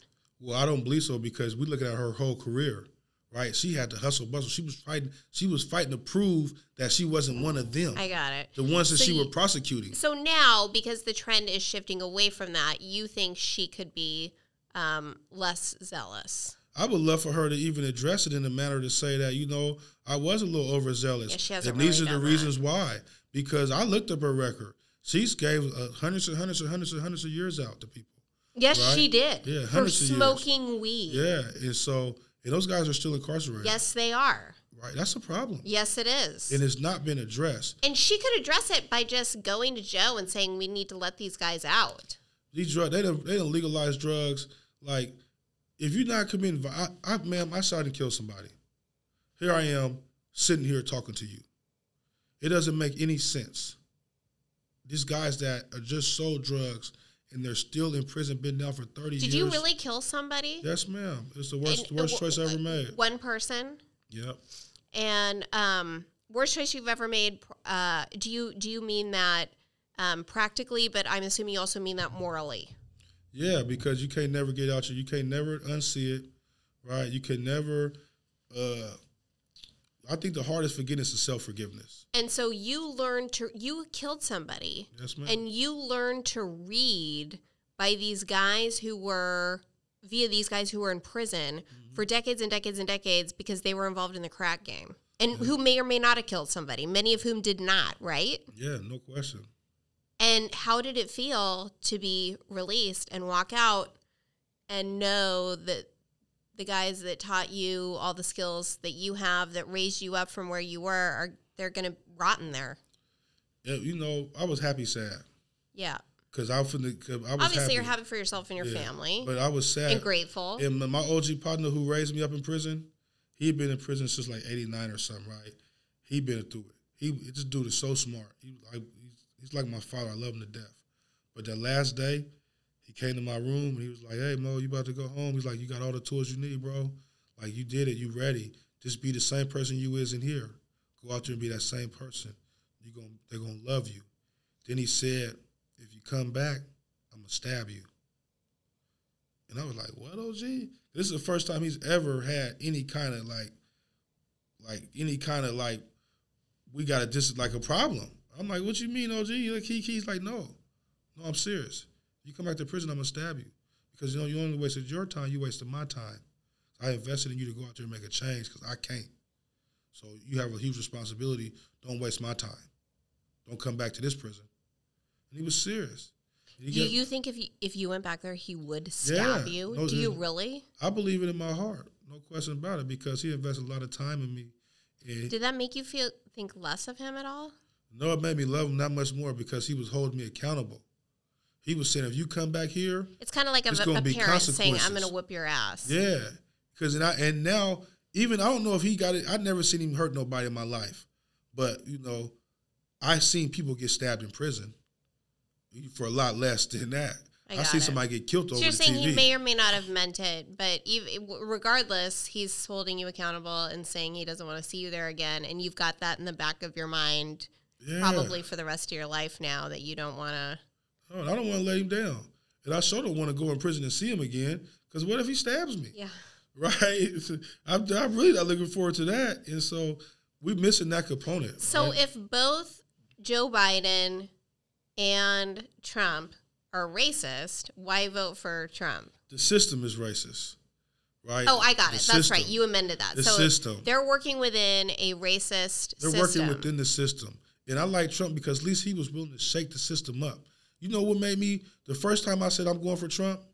He was doing a speech. Yeah, tell me about it. And he that. was like, you know, the black community, y'all need to give me a chance. I don't know why y'all won't give me a He did. chance. I remember that speech, yeah. What worse can I do than they already done?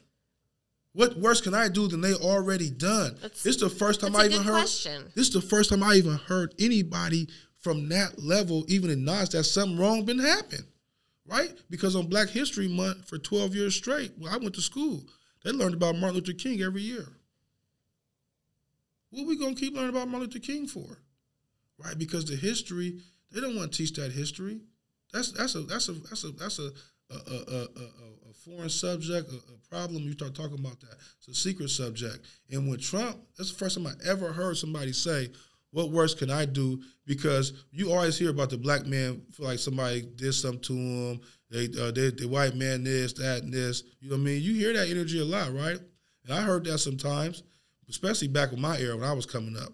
But that's the first time I ever heard somebody that on that level say, "What worse can I do to you guys? What's already been done to you in this country? Give me a chance." I was sold from that point on. Maybe I get this dude a chance because he just is Hillary Clinton. him was the same person. He looking like he ready to do something different. Hillary wasn't going. Hillary wasn't no better than Trump. You're saying what's this hasn't worked for me my Yeah. entire life, and so I'm going to give this guy a chance because you all might as well just be the. What about Obama? Obama, man, uh, Obama broke a lot of hearts in prison. Tell me about that. Well, so he had that the uh, clemency thing that he came up with, right? His last like year and a half, bro. I mean, this was for the dudes with the crack law, right? This was for those guys. First thing he did is sign. This is the first one he broke our broke our hearts. They the crack in, in, in crack and cocaine disparity was hundred to one. So 100 grams of cocaine equal one gram of crack. So Obama signed it down. We wanted to be one to one because you can't even get cocaine. You can't even get crack without cocaine. So it should be Right. one to one. Co- cocaine is adding baking soda. right. Why would you get more time to add a baking soda in there to for crack? So we was looking for Obama to make the law one to one. It would have busted the floodgates open for these gentlemen. They'd have all came home, right? If he'd made it fifteen to one, half of them could have landed. He made it eighteen to one. That was his first thing that was heartbreaking because eighteen to one was the threshold that kept so many people. He could have made it seventeen; it would have made a huge difference. So he, this was not an uninformed decision. He's the president. So anybody think that he was just happened by happenstance? I don't believe that. Michelle's a real true. true She's queen. south side of Chicago. Yeah, too. she's really grew up in the struggle. She did. Yeah, right. So she's really from it. You know, but I'm not to say Obama's not really from it, but you know, she's she's come from a real struggle. The Robinsons were super poor. yes, yes. Her, her brother Craig was coaching at uh, Oregon State. OSU, yeah. yeah, for a little while. I was rooting for him, and uh, so that decision in my mind was an informed choice. But then weren't you disappointed with her because weren't you thinking you could influence your husband to fix yeah, I think, I, and I think that you know, I don't know what her influence was. I think it was pretty strong, I'm right? pretty- I mean, I she was his boss. I That's how they imagine- met. She I was imagine it was pretty strong. But also, I think that I wish Obama would have had a lot of Trump energy. Right? Tell me about that. Trump would have the I don't care energy. Like this is what I want to do. This is how it's going to be done. Huh? For executive power. Well, you got to get it up out of there. Obama played a lot of political games and like you know give and take, and that was that. That happened with his clemency. He should have had that clemency his first year in office, but he wanted to get. You're it. saying he was too conciliatory. Yeah, he wanted to, he wanted to appease everybody. But what happened was he got over two hundred some thousand petitions, right, to get these nonviolent drug offenders out of prison.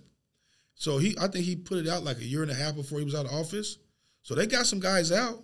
So they got a lot of good. They got a lot of guys out. Don't know about twenty thousand or something. I don't know how many it was, but they got some guys out. But as soon as he left the office, all those petitions now are was never heard of again. See, these they broke them guys' hearts. Them guys was in tears, man. They thought they was going to be able a chance to go home. Well, and you're also saying it wasn't enough. It was if he'd did it from the beginning. It wasn't one to one. No, he didn't. He didn't do one to one. He didn't. He didn't even change the good time. The federal good time. You do only you get forty seven days a year. If you get sentenced to thirty years in prison, you're gonna do twenty five years of some change in the federal prison. Like, come on, it don't even make no sense. Yeah, he didn't change that. Obama, uh, so Trump come with the First Step Act. It's changing so many guys' lives in prison. It's got because prison's not a place where you uh, rehabilitation is something that is promoted. Are even uh, rewarded. So the First Step Act actually gave people that's in prison energy to go take a class.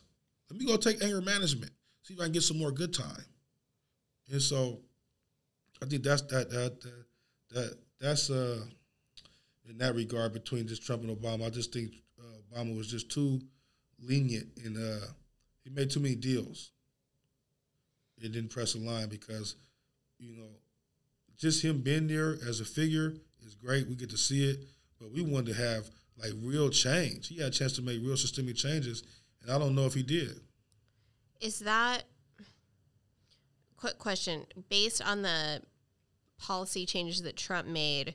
Do you think that's why Trump won a larger share of the black vote in 2020 than 2016, even though he lost the election? No question. That played a huge part because all the prisons are filled with brothers. And that's how Trump kept the race And- closer and- closer than I think a lot of people thought it was supposed to be. And and people was, was deeming Trump is not a, a wolf in sheep clothing.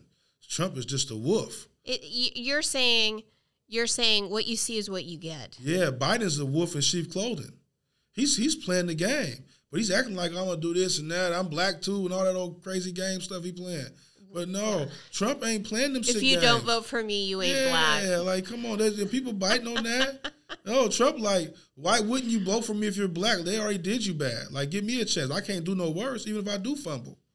So this is from let's see, this is from NBC News, November fourth, twenty twenty, and I, I'm just wondering what your take is on this. It says black men shift slightly toward Trump in record numbers. Most black men supported Biden, but overall, Democrats have been losing black male support since 2008. Does that ring true with your experience? Yeah, and then you know what another thing is too? When people start going to prison, they start telling them, "Hey, bro, we was Republicans first. We were not Democrats, right?" And they start giving the history on the politics and understand. That's right. They, the party yeah, switched. They the party Yeah, spun. the Democrats used to be the segregationists, Yep. The, the Democrats came with the handouts. And the Republicans were the party of Lincoln. Yeah, and so they start. People start learning their history. They start coming home telling people, and then the the the, the, the day where it's the handout time, we don't. Nobody really want that no more.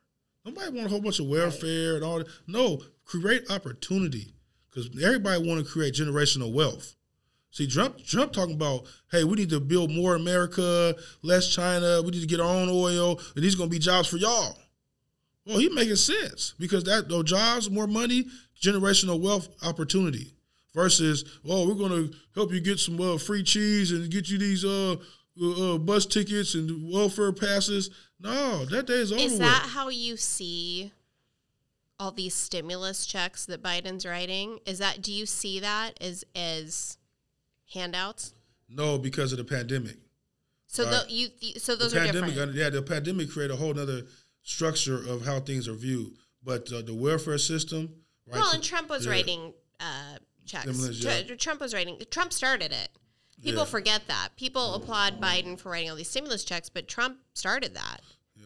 And Trump Trump did the Operation War. I mean, I'm a Democrat and I'm not a Trump supporter, but I'm he, I'm You're thinking versed. he's more interesting Yeah. than I'm than I walked into this room thinking. he's more No, interesting yeah. to me now. Yeah. Um, but you know, Trump Trump did do Operation Warp Speed, which is the vaccines, yeah. and that that was him. That wasn't Biden. Yeah. Um, and that's I think most people would agree that that's the most important part piece of combating COVID is is that it's not the fucking mask, it's the vaccine. It's the vaccine, and we, we I mean, we really don't even know what COVID is, right? Right. We don't know what the vaccine is. I like the Trump too because he was like, He was just out there it doing or don't it. take it. Yeah, he wasn't saying, "Oh, you don't take It's it." like you said, fire. he didn't sit and study. He just did it. Yeah, He just did it. He got together with Pfizer. He made his deals, Yeah. and because and he patented. I believe Trump, you know, was a businessman first, right? And they family, so his things was all on. You know, I'm gonna get some of these skins, but I'm also gonna let you guys get some too. That's why I like the Trump because it wasn't just I'm gonna fat my coffers and get my kids all rich. No, I'm gonna make opportunity because he created opportunity to make money. do you think he was right to send the National Guard into Portland when he did? Um, I don't. I never. You know, I really don't know because I never felt the National Guard's effects. I came to the protest and I never seen them do anything. Like, was that them or was that the police? Yeah, it's hard to know. And so, but if that's what it dictated, yeah, no problem. I have no Do problem. Do you think he was right to call attention to the violence that was occurring in Portland and, and declare that it that it needed to stop and broker a deal with Kate Brown and Ted Wheeler to stop? well, that was a political play, right? And the violence did need to stop because So you agree with him on that? the piece? violence needs to stop because it was misplaced violence.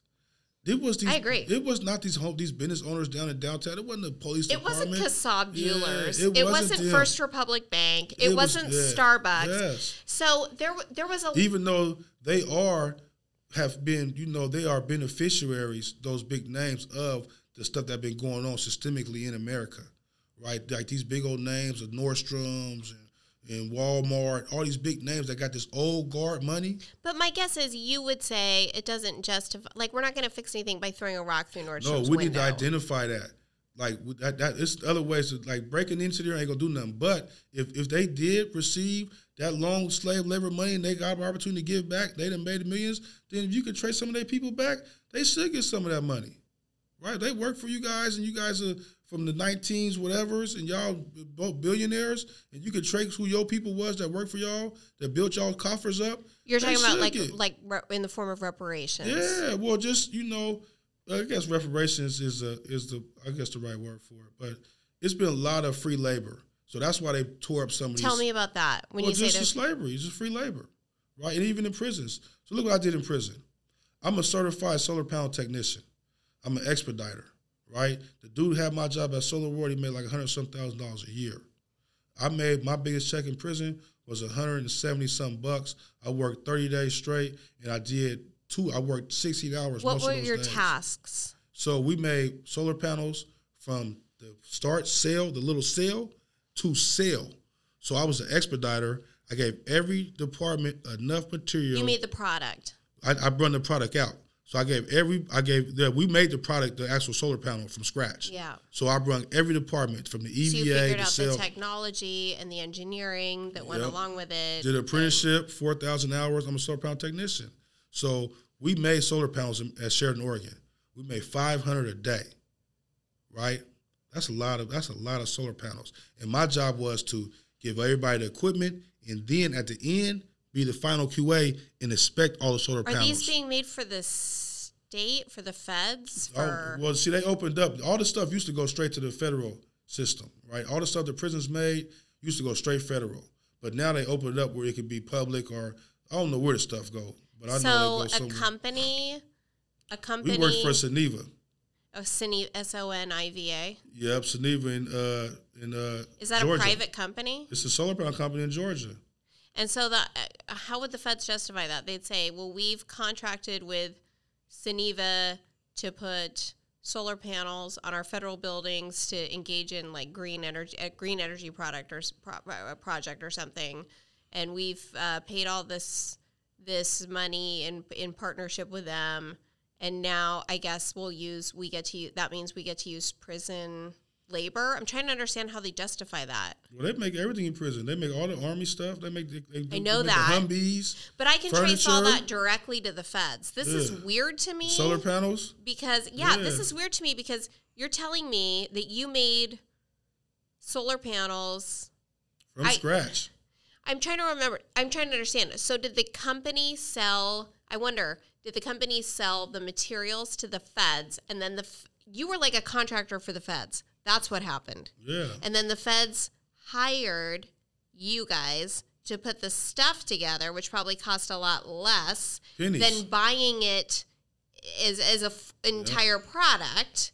And they would use your free labor to put the tiny pieces together, make a large product, and then they could put them Dish put them 'em wherever out. they want. Yeah, that's- that's what it was. And green energy initiatives or whatever. And, and we made a lot of them. And I'm an expert at making solar panels. And so you you would say, what would you say? You would say, so do you find fault with Suniva? no, it was a great strategy. Okay, so forget Suniva for a minute. What? Tell me about when you say profiting off of I guess I guess the only other word I can think of it is racism. Um, how how It's so another form of slave labor. That's what I call it. yeah. So really- how does Nordstrom? Uh, Um, what does Nordstrom tell me? What like Nordstrom has to apologize for? So if Nordstrom specifically, right? That's just a, a company. I'm not sure if they have or not.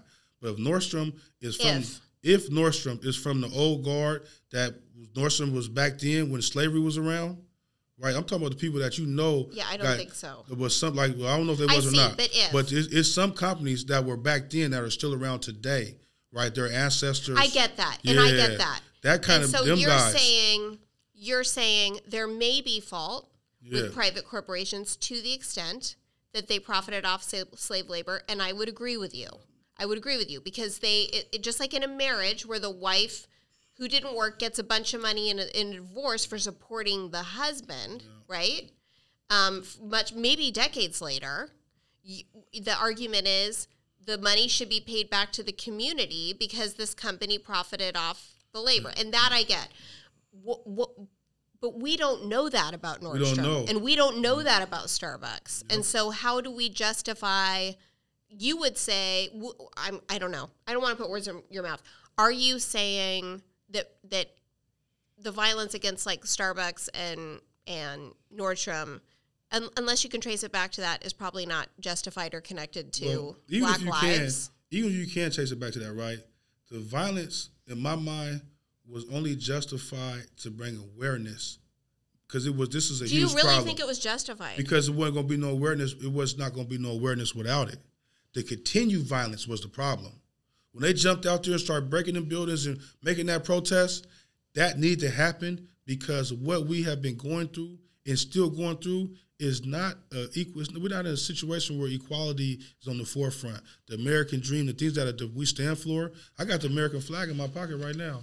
The, uh, that's why I walk around with it because I leave my thing because I want I want America to be how everybody think it is, where it's equal. You're showing me a mask with an the American, flag, on yeah. it. And I wear that. I, I, I want to try to understand this. So, what would you say to the, the there is an argument that I don't think is unpersuasive um, that that kind of violence stoked division and created further resentment towards black people as a community and certainly towards the Black Lives Matter movement. Um, I'm not really a Black Lives Matters guy. You're not. No, not even not even close. Um, I believe that Black Lives Matter, but just not the movement of Black Lives well, Matter. we're aligned in that. I agree with I agree, agree with all that stuff. How about this? What would you say to somebody who who said? So my I and I just want to clarify. Your argument is the violence was justified to bring awareness to what to poli- police brutality Yeah, against the black community. Police brutality was just a stoke of the systemic racism, right? Because it's bigger than police brutality. Like more people have been over prosecuted than killed, right? And that that's like the uh, the brutality is in yeah, and that brings us back to the crime Yeah. bill and the crime The brutality really is in the courtroom. The deaths are makes us like whoa brutality. But like I got 16, like 13, I was like 15. The police broke my sternum, right? I was just a little kid, and so we were experiencing so much brutality from the system, and so that violence was the last at the system, right? And the police was the vehicle because a lot of people see them as a part of the old guard from when they start off as being slave catchers, right? The police was slave catchers. They came up with the lottery, uh, loitering law, and all that stuff. A lot of there, a lot of people in my community, people that I know, see a lot of the police's problems is because their inherent culture because of that. Now, if that's the, that, if that's the reason or not, I'm not sure, but I know that the system that they operate under, like, so a black man's a suspect, right? Even the news, like you just watch the news, just the adjectives that are related to a black person, it can make a person a little more at uh, fidgety, right? Especially the bias, a, a person's in, inherent biases personally. If I see some black kids, I automatically see my son, my nephew, my uncles, they look like me. So I'm a little disalarmed, right? If I see some white kids, they don't really look like me. So I'm a little more hesitant. I don't really know how to relate to them. The same go for the police department. They pull up on white kids, they see their nephew's kids, and most of the police are white. They see black kids, they don't see people who look like them. Now the adjectives start to leak in. Now he running. Now his pants are sagging down. Now it look like he got something in his hand. They trying to make it home too. Right? Nobody want to just kill no. I can't I don't think that they just intentionally want to kill somebody to get all the backlash that's gonna happen to them. But to inherit that of their culture is almost if you're not a steady hand and you ain't been around a long time, it almost predicts it because if I jump out real fast with my phone, boom, you chasing Lionel Irvin, Oh, uh, he shot somebody before. Watch out, be careful. Now here I am running, right? Now I got my phone, probably trying to call my guy to get me. He gonna think he gonna try to make it home. And so that's why I say that it ain't the individual police's fault. It's the system and the culture that they're wrapped in. Even black officers have a problem, have problems in police departments because of the system. But what would you say to somebody like the owners of Kassab Jewelers, let's say, who who's they're that location here, or or how about this, Goldmark Jewelers, mm-hmm. which is in this building that we're mm-hmm. sitting in right now. They're out of business. They they they were in business since the seventies. They can't get insurance anymore. They're gone. His livelihood is over. It's finished. Yes, sir. Uh, so that whole section is gone. You mm. is it true that if you were sitting across from him today, you would say, I'm sorry about your business, but this was necessary to bring awareness to systemic racism. I would say I was sorry about your business, and then I would then I would definitely say that you are a, a casualty of circumstances because what happened need to happen to bring awareness to this problem because this is an inherent American problem, and uh, then I would want to know what he was doing inside the system, right? Were you combating equality? Were you involved in, in, in help building these same structures? Because we're really in a classism system. It's, race is only for the small broke people that talk about black and white. The rich people are we're dealing with classes. So were you a part of the, the, the help the wheel turn? Then you might have had it coming. I don't know if you did or not. But as humanity, we got to start so looking are you saying that some of these businesses, like Kassab Jewelers, that had that were decimated or mercantile that clothing store had it may have had it coming? Well he may have been a part of the problem. I don't know if he was or not because part the, of the problem in what way? a part of feeding the system. See the system the American the system but isn't it possible in. that everybody's unwitting including maybe even yourself are that we're all unwittingly feed, feeding the system? Does that justify un- taking somebody's livelihood away? No you could be unwittingly selling doing the system right? I'm pretty sure all of us are in some way but where you a willing participant now, do I believe they should have robbed his children? No, I don't believe they should have did him like that.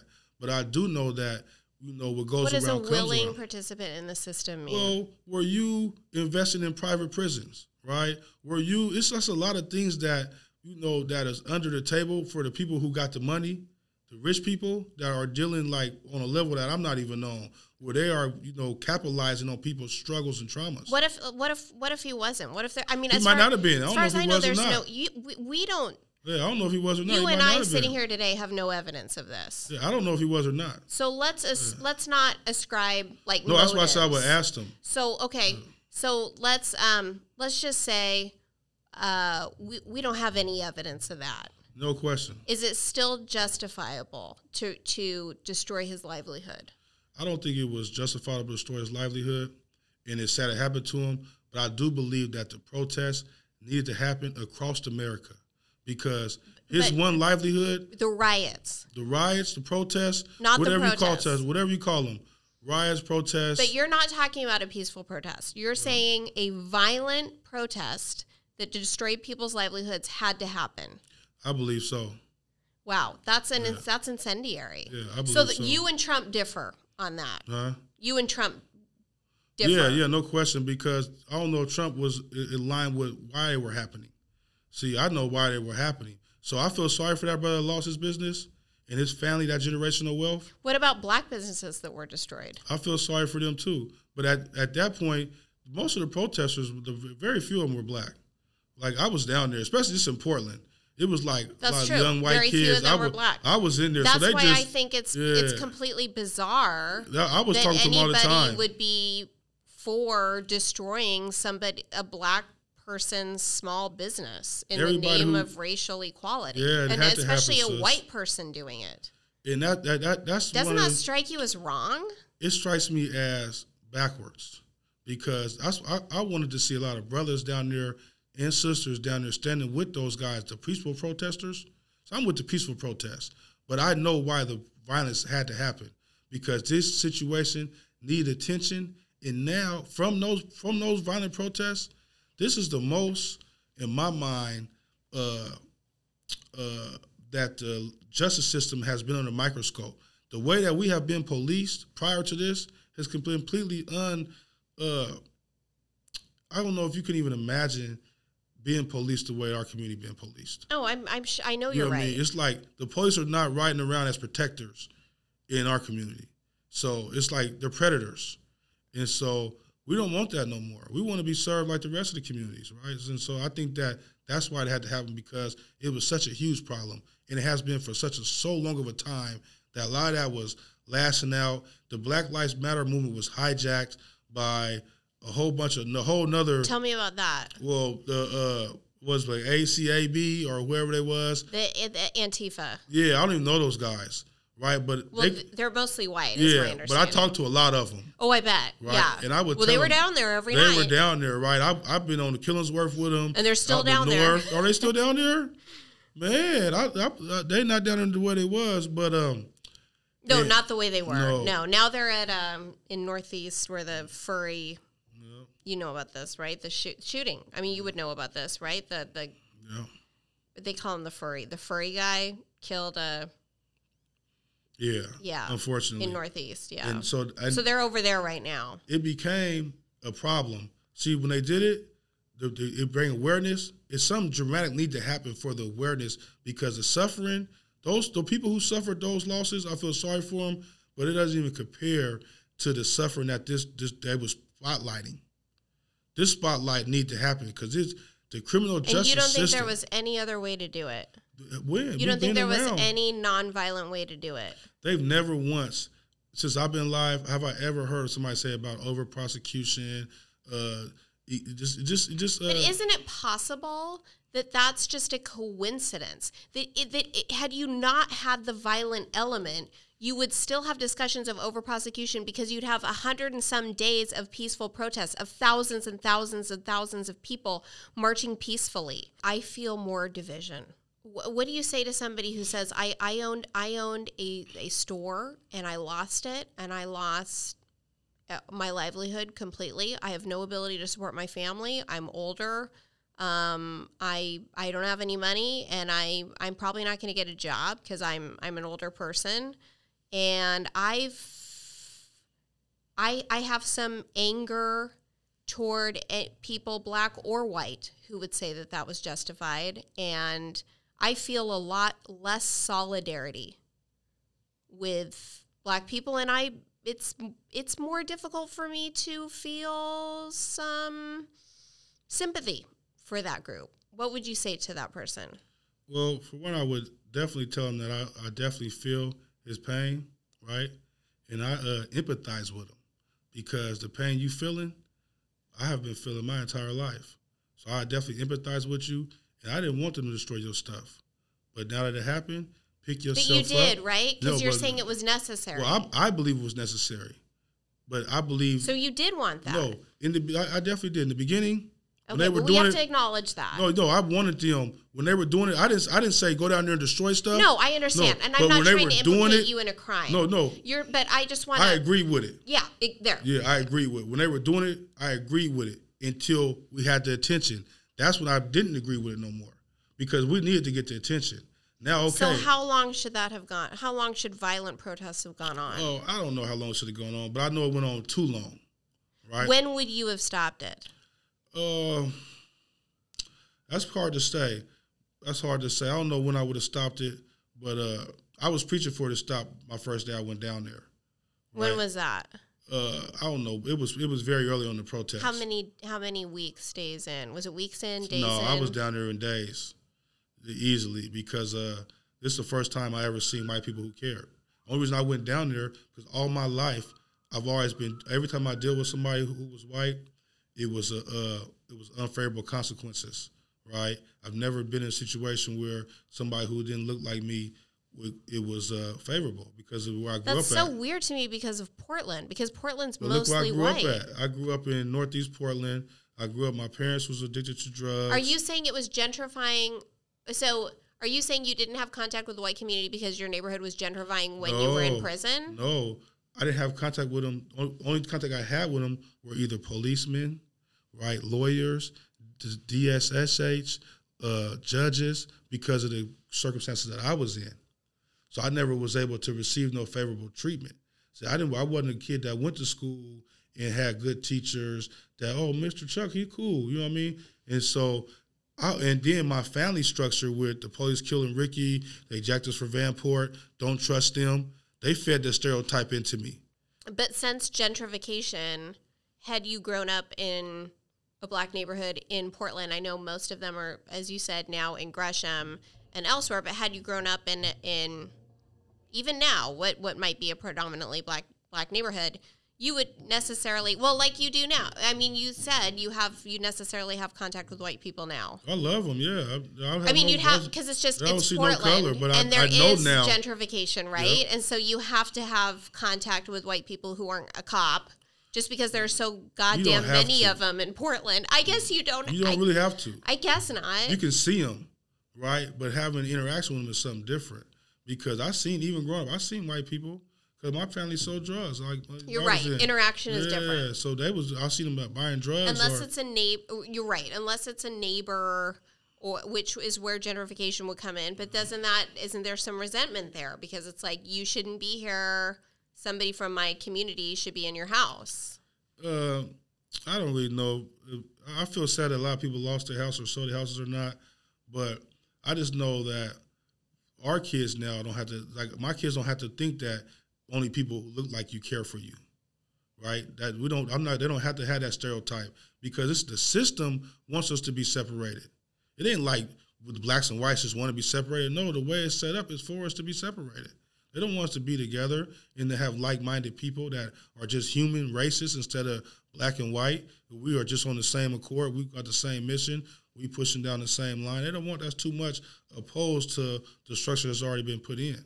So, um, let's talk about gradations of violence because there was there obviously there's a difference between looting Louis Vuitton and shooting a Patriot Prayer guy and killing him, right? Yeah. Or there's a difference between looting Louis Vuitton and setting fire to Wheeler's condo building.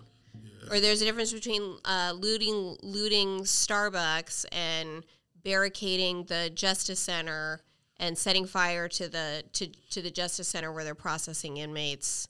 Um, I mean, at that point, you're endangering not only the police, but you're you're endangering the inmates that are being processed in the basement, right? Well, you So- shouldn't endanger nobody. Like nobody, you shouldn't have uh, uh, the violence to the property. I, I don't think that there should be nobody should be like you shouldn't be trying to hurt nobody or kill nobody in the name of pushing the social movement. So you're saying the violence to so but they just got okay Those guys were but under robbing. that rubric they got lucky right because it's possible that somebody from the Kassab family could have been in that building when it was being when when commercial munitions were being thrown and rocks were being thrown somebody could have gotten hit in the head really badly Yep, it could have.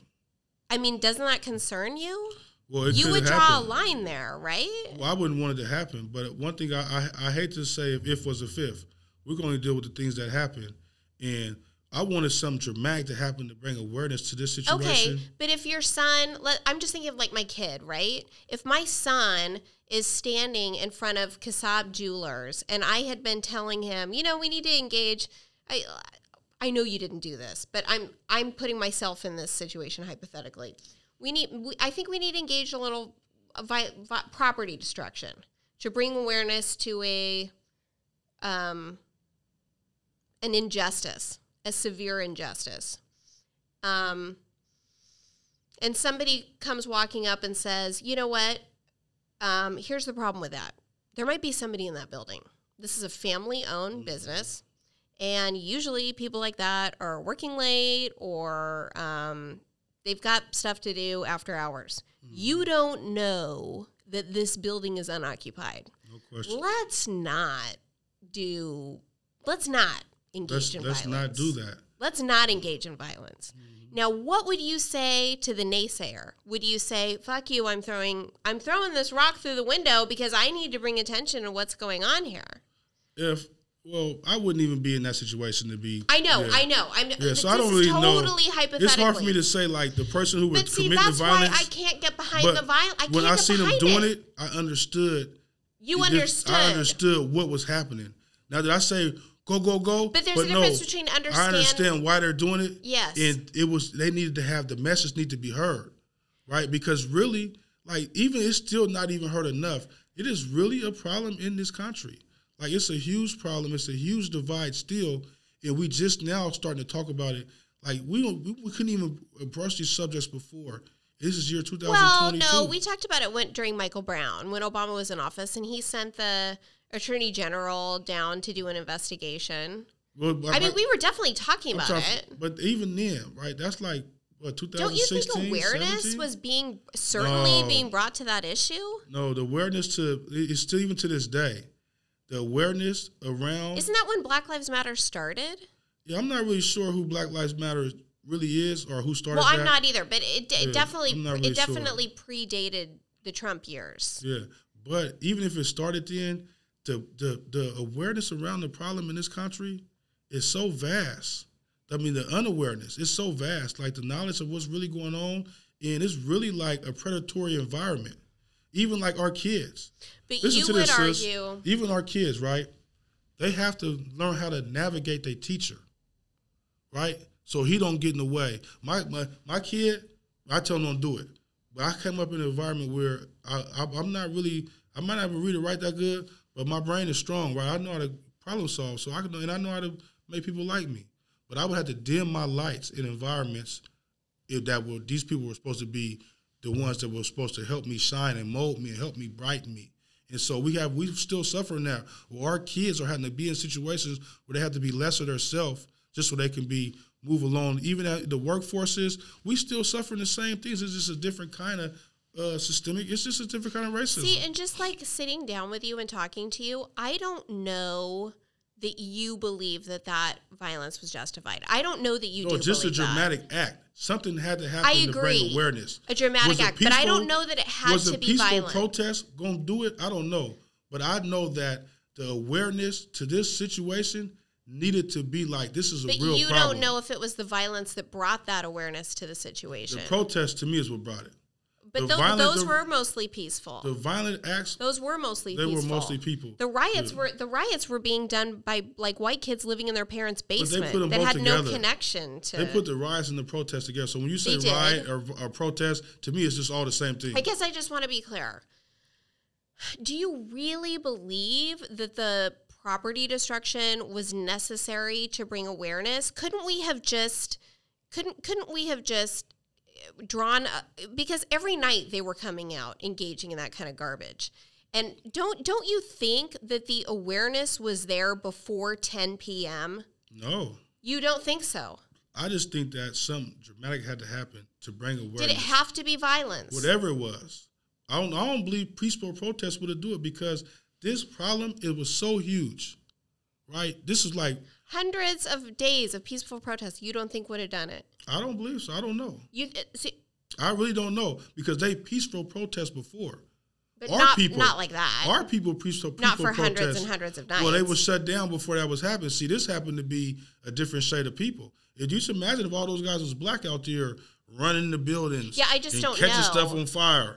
But it would not be that. It would not be that. Trust me. It would be a whole so you think game. the white people engaging in criminality were necessary to bring attention to? I think it showed a disparity in the laws Yes, for sure. Because if that was the other way around, it was it would not have went down like that. But like I that. think black people were too smart to be running well, they're too scared that. to do that. That's right. They know that it's going to be some. They're not going to allow. Trust That's me. right. They're scared to do that. That's right. You know what I mean? And Well, so, and they're not going to decimate their own town. They're not gonna get I mean, a lot of these were all. black towns, mm-hmm. and they're not going to decimate their No, own they're not. town. Not and so, isn't it fucked up that a bunch of white kids set their town on fire? And, and you know why I think a lot of these a lot of these community members when they were doing it because they wasn't black businesses. It was a few, but the more like that's one thing that really is a problem in the black community. You go to any other community that's like, hey, this is the Asian community. The Asians live here. There's Asian businesses there, right? You go to the white community, there's white businesses there, all across the board. You go to the black community, there are not black businesses. So the community is not really invested in like burn that shit down. So what? That's not even ours. I mean, we just spending money with them. They just Yeah, but they weren't the ones Yeah. actively burning it But down. I'm saying though, that's why they wasn't even out there like, don't burn it down, because at the end of the day, Don't you think some of them were though? I mean, Oh, don't you think some of them were like, "This is my town. Some of them Please was, don't yeah. burn it yep. and get the fuck out." I'm one of them. I went up there and had a, did a, did a, a news conference about that when they caught McKay on fire. But I know that there were people that said, "Hey, bro, that's not our business." Like, you know what I mean? Because it's a classism, man. We second class citizens. A lot of people feel like that. They feel like second class citizens, and they don't have, you know, the uh, understanding that, you know, nowadays you really can't push through that. You, it's gonna be hard. You're still gonna find barriers, but now this ain't like how he was in the '80s and '70s. I You can just think it's through it tricky. I get what you're saying. I, I'm stuck on this violence thing because I just I'm I don't I, I don't think violence is I, I don't think violence is justified never the unless answer. it's I to me to No, me I preach that violence is never the answer for me. I'm never going to engage in violent act. for you personally. For me but but in this instance, you think it was as a whole. Yeah, I understood it completely. You think it was the answer, For the greater good, I understood. and that concerns me. I understood, sis, because I lived it. I just left from in the prison system with these brothers. I know what's going on. So these man, the lives have been decimated. You know, Yes. we don't have no fathers Yes, in our in our homes. Yes, yes, I know. We don't I know. got no black know. teachers. We don't got no I men. know. Like the men, our know. men are being, and so I understood what was going on. Like I yeah, but understood under it. I understood too. But understand and support are different. Yeah, I would. I had no problem with them, none at all. Until it became a point. Now it's a distraction. Now we got the attention. Now it's a distraction because we don't need to do that no more. We just wanted to bring, make sure you understand we're serious. Now this is what needs to happen. That's what made me go down there and say, "Hey, stop burning these buildings down. Stop throwing rocks at that point, weren't you mostly talking to white kids that were doing this? I was talking to white kids and I was telling black kids to come out there, come out there and tell them what you want. Yes, smart. Right? That's what that's what I was going out there to do. Yes. This is how you help Smart. me. That's I came right. up with a whole training. That's right. Off of it. I came up with a whole curriculum, the allied training, right? And I was I was serving that as much as I could. Susie's gonna kill me if I don't. There's so many things I want to. I hope you come back because there's so many things I want to talk to you about. But Susie's gonna. I'm running out of time, and I gotta pick up my kids. And Susie's gonna kill me if I don't ask you some questions that she sent me. How can we help bring some joy and comfort to kids impacted by losing a family member to gun violence? Oh man, that's a great question. And the one thing that I do for that is build relationships with those kids. They're not if they're not just come around for Christmases or birthdays or their family's dead day. Actually build relationships and be there to help support those kids. Be successful. Because now we know that those guys are on track to be another statistic because now they're gonna face some same traumas. So we need to support them kids through mentoring, through pro social activities, through social intelligence training, emotional intelligence training. Right? These kids need skills that don't wait for them to go to prison to get. Right? Just imagine if somebody gave me a book when I was 10 years old. Say, Elmo can't read. Boom, I come from a, all my brothers and sisters are avid readers and writers. It's the same energy inside of me. I just my skills wasn't home. So I love books. Just imagine if I loved them at 10. How much would my vocabulary be? How will how broad would my thinking be and what, what I wanted to be, my vision? So we need to engage those kids with long term investment. I love that answer. Uh, what about this question? Um, apparently, there was a something occurred in the emergency room. You had a friend who was in trauma and in need of some tender care, and it sounds like that we have a disconnect or an issue with police who do not have trauma training. Yeah. I Tell me about that.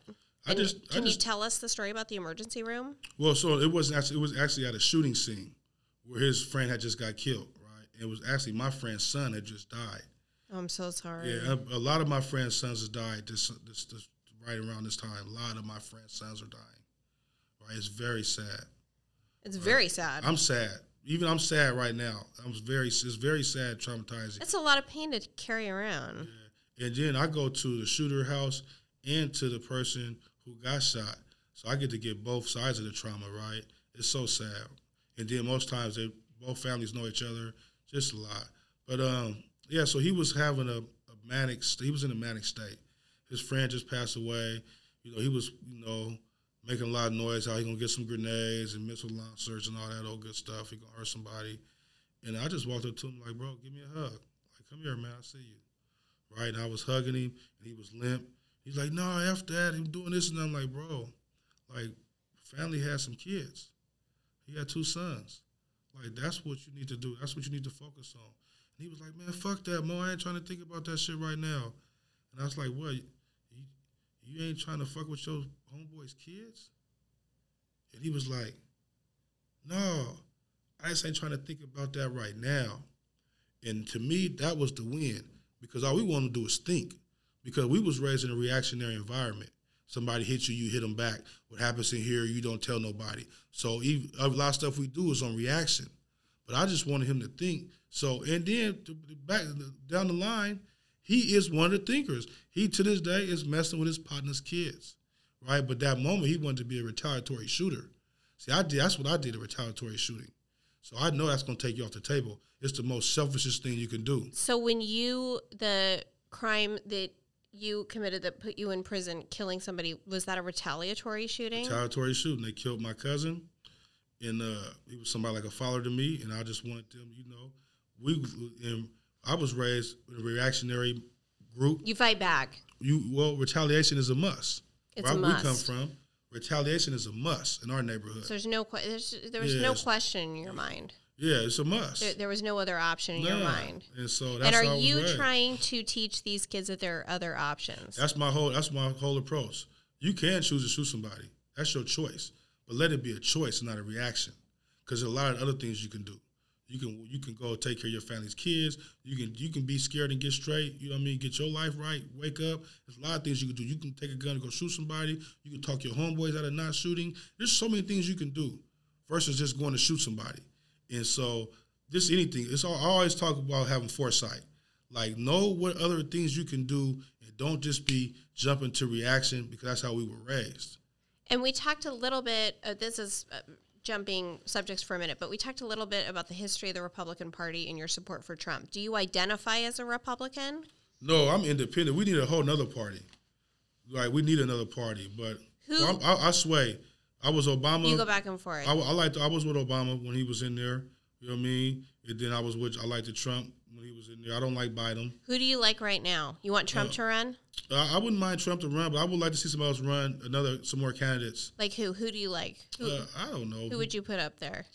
Man, I couldn't even. I, I couldn't even tell you, man. Put Michelle up there for real.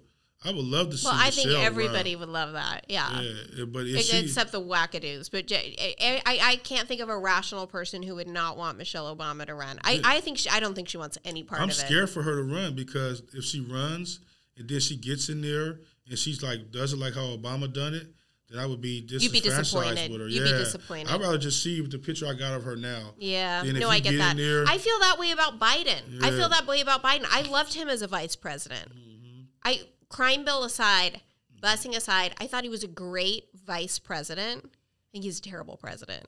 Yeah. I voted for him, but I think he's a terrible president.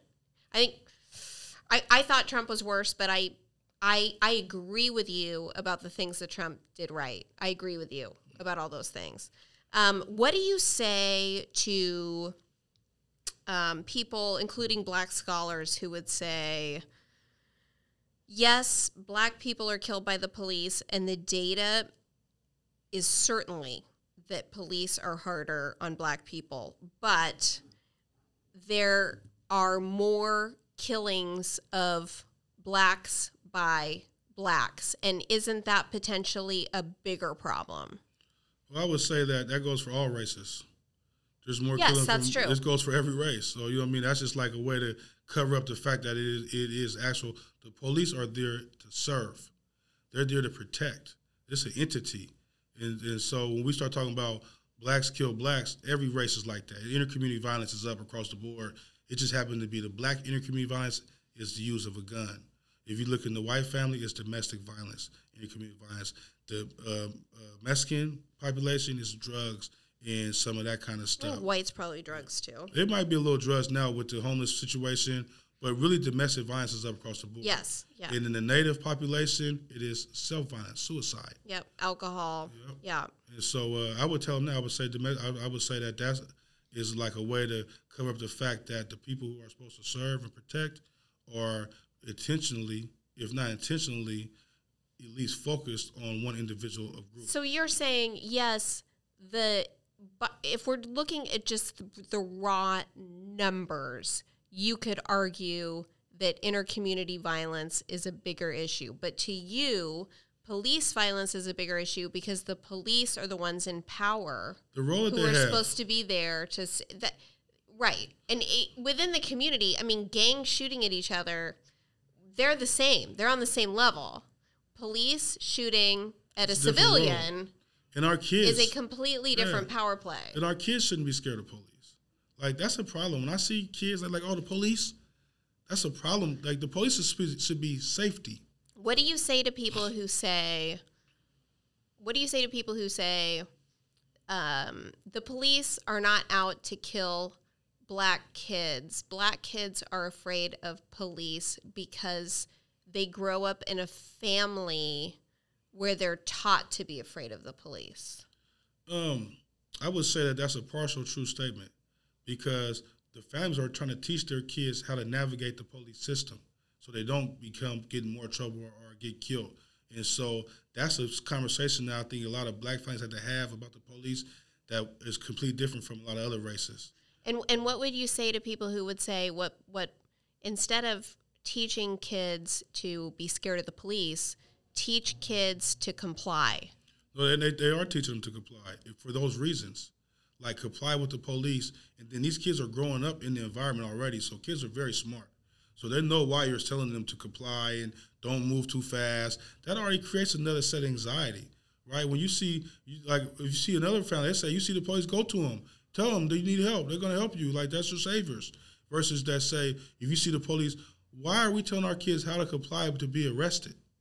You see what I'm saying? We're not saying go to the police for help. If you see the police, they're talking to you. I don't know. I them. tell the You teenagers. feel me? Well, that's what I tell the teenage, the white teenagers in my life. I tell them to fucking comply. Yeah, no question. all, day long, whatever they say. But it we tell our kids now to make sure you uh, remember their badge number, remember their name. But Well, whatever they say, do do call me. But um, just the history of the police department and the community, it's hard to you know for kids they're gonna feel it. It's been too much bad history. So they're gonna know like you're gonna have so many bitter uncles and aunties that have grew up where the dogs and the water hoses. See, we still in that era where those people are still around. And so they're like, the police, don't call them over here for nothing. We'll handle You're t- you're ta- you're you're saying that that the you're talking about the Jim Crow the Jim Crow era yeah, and the trauma. the traumas. It's, the it's still intergenerational- Yeah, it's still there. And so it's hard for uh for kids, even the black family, to like tell the kids to trust the police. Like, do what the police say, you know, or talk to them because they got so much already trauma from past lives that it's like we don't trust them.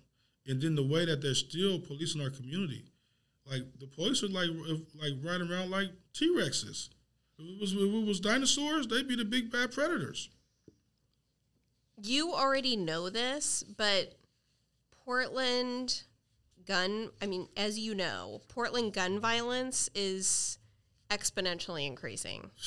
It's worse than Seattle, it's worse than San Francisco, it's worse than bigger cities.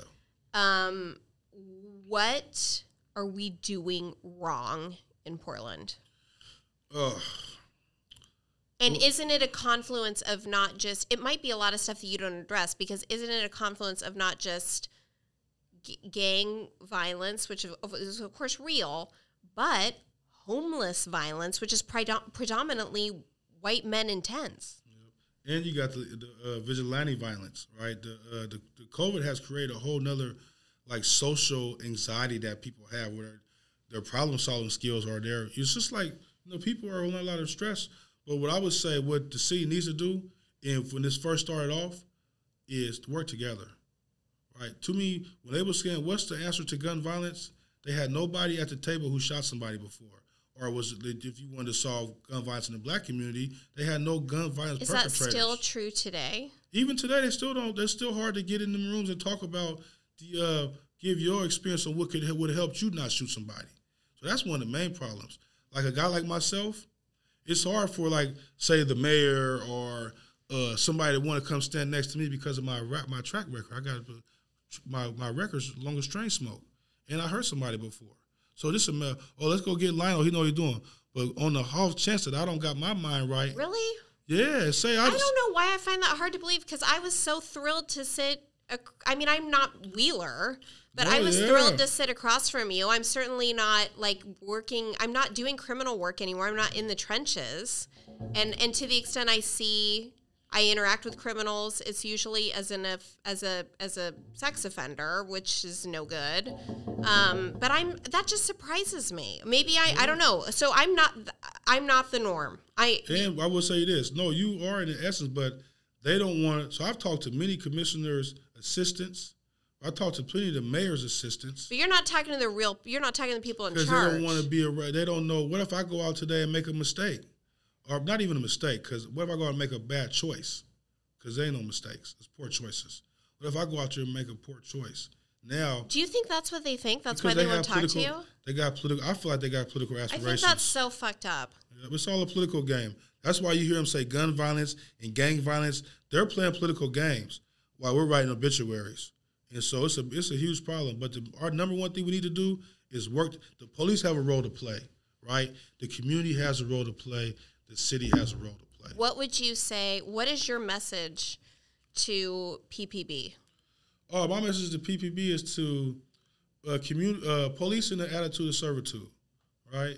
And that everything is not always as it appears, and that just you know, go with the new directives because the pol- the PPB is changing. I'm on the FITCOG for the Focused Intervention Team. And for for those of us who don't know that, what is that? Well, the Focused Intervention What Team. is FIT? FIT Focused Intervention Team, and they're focused on gun violence, right? And that took over the original gun violence reduction team role. Well, no, they didn't take over them. That team is disbanded. I'm sorry. They're not it's the same. it's a re- revised. no, no. It's it's the new gun gun violence. it's Task the new gun violence task force. New Gun Violence Task Force, and it's and you're part of it. I'm part of it. Yes, and Well, so it is changing. Well, because I'm part of it, right? But you wouldn't have been part of it before, right? No, we talk about it all the time, and I always tell them that this is groundbreaking. And so how did it change? What what changed that put you on there? I believe that this what stuff we're seeing now is an offspring of the protests, right? Because the way the police policed us is no longer acceptable. The all the, the whole time they've been in, in inception, the way that we've been policed, it cannot happen no more. And so that's why I'm on there to make sure that we are being intentional. Like the FITCOG focused intervention team. So now if I go shoot somebody, they're not gonna come arrest you too. Do we have any but our are I mean, what do you say to critics who say, "Well, it's obviously not working because gun violence is just going up"? Well, it just started, right? They're when just- did it start? It's been in inception probably about two and a half months now, if that. It's pretty J- January pretty, pretty infancy. It's pretty infancy, and they don't have the same. They're not operating as that previous task force operated, where they were just riding around pulling people over. You look like you got a gun. No, they are actually doing police work, investigation, intentional arrests. Not oh, you ride with all those guys. We're gonna arrest all those guys and hope one of them tell on you. See, that's how we got policed up until this point. And then do you have goals or metrics that you're hoping to meet on this Yeah, well, one, one, of my team? one of my main things is I, I like to bring to the table is when we do arrest somebody, somebody has to get arrested. Not when we when they arrest somebody, then what next? What are we going to do with that person? What does his prison plan look like? What kind of resources are we going to wrap around him to make sure he comes out a citizen? Right? Because too much of the police once they arrest you, then wash their hands. Then you go to prison, hope you come out right. No, So you're working with the police currently as part of the fit team? yes, ma'am. And I And work. what in what capacity? Like what's your role? Like Well, I'm on a on- typical night. Oh well. What are we- you we- doing? well, we meet every Thursday, and I'm on the uh, over community oversight committee. And what does that mean? And so what we're doing is uh, what I'm doing there because a few different ones. But my what I'm doing there, a lot of them are we're all like minded is to ensure that the fit team is really being intentional in doing the police work to get to people who are shooting people. Right? We wanted if you shooting somebody, then you a danger. Then the police get you, that's their job. But we don't want you to because the police know it's hard, it's so hard to prove a shooting. That's why they was casting drag nets, because it's not an easy case to prove. Now we saying do the work, man. Do Right, because you need witnesses and you need those witnesses You need to witness testify. guns. You need a lot of stuff. Bullet. You need a lot of stuff. you need to prove people it. who are unafraid to testify. But but there is work to be done that you don't need witnesses because if you shooting somebody, most likely you're breaking crimes in some other areas. So if you know that person shot somebody, then you need to So then you'll, you might get him on something else. You might get him on something else, get him off the streets. But versus coming and arresting the whole car because you know he shot somebody. And then we've been dealing with that since the inception of the police department, right? The group arrest, the group uh, dragnet. And so we don't, that's is completely unacceptable.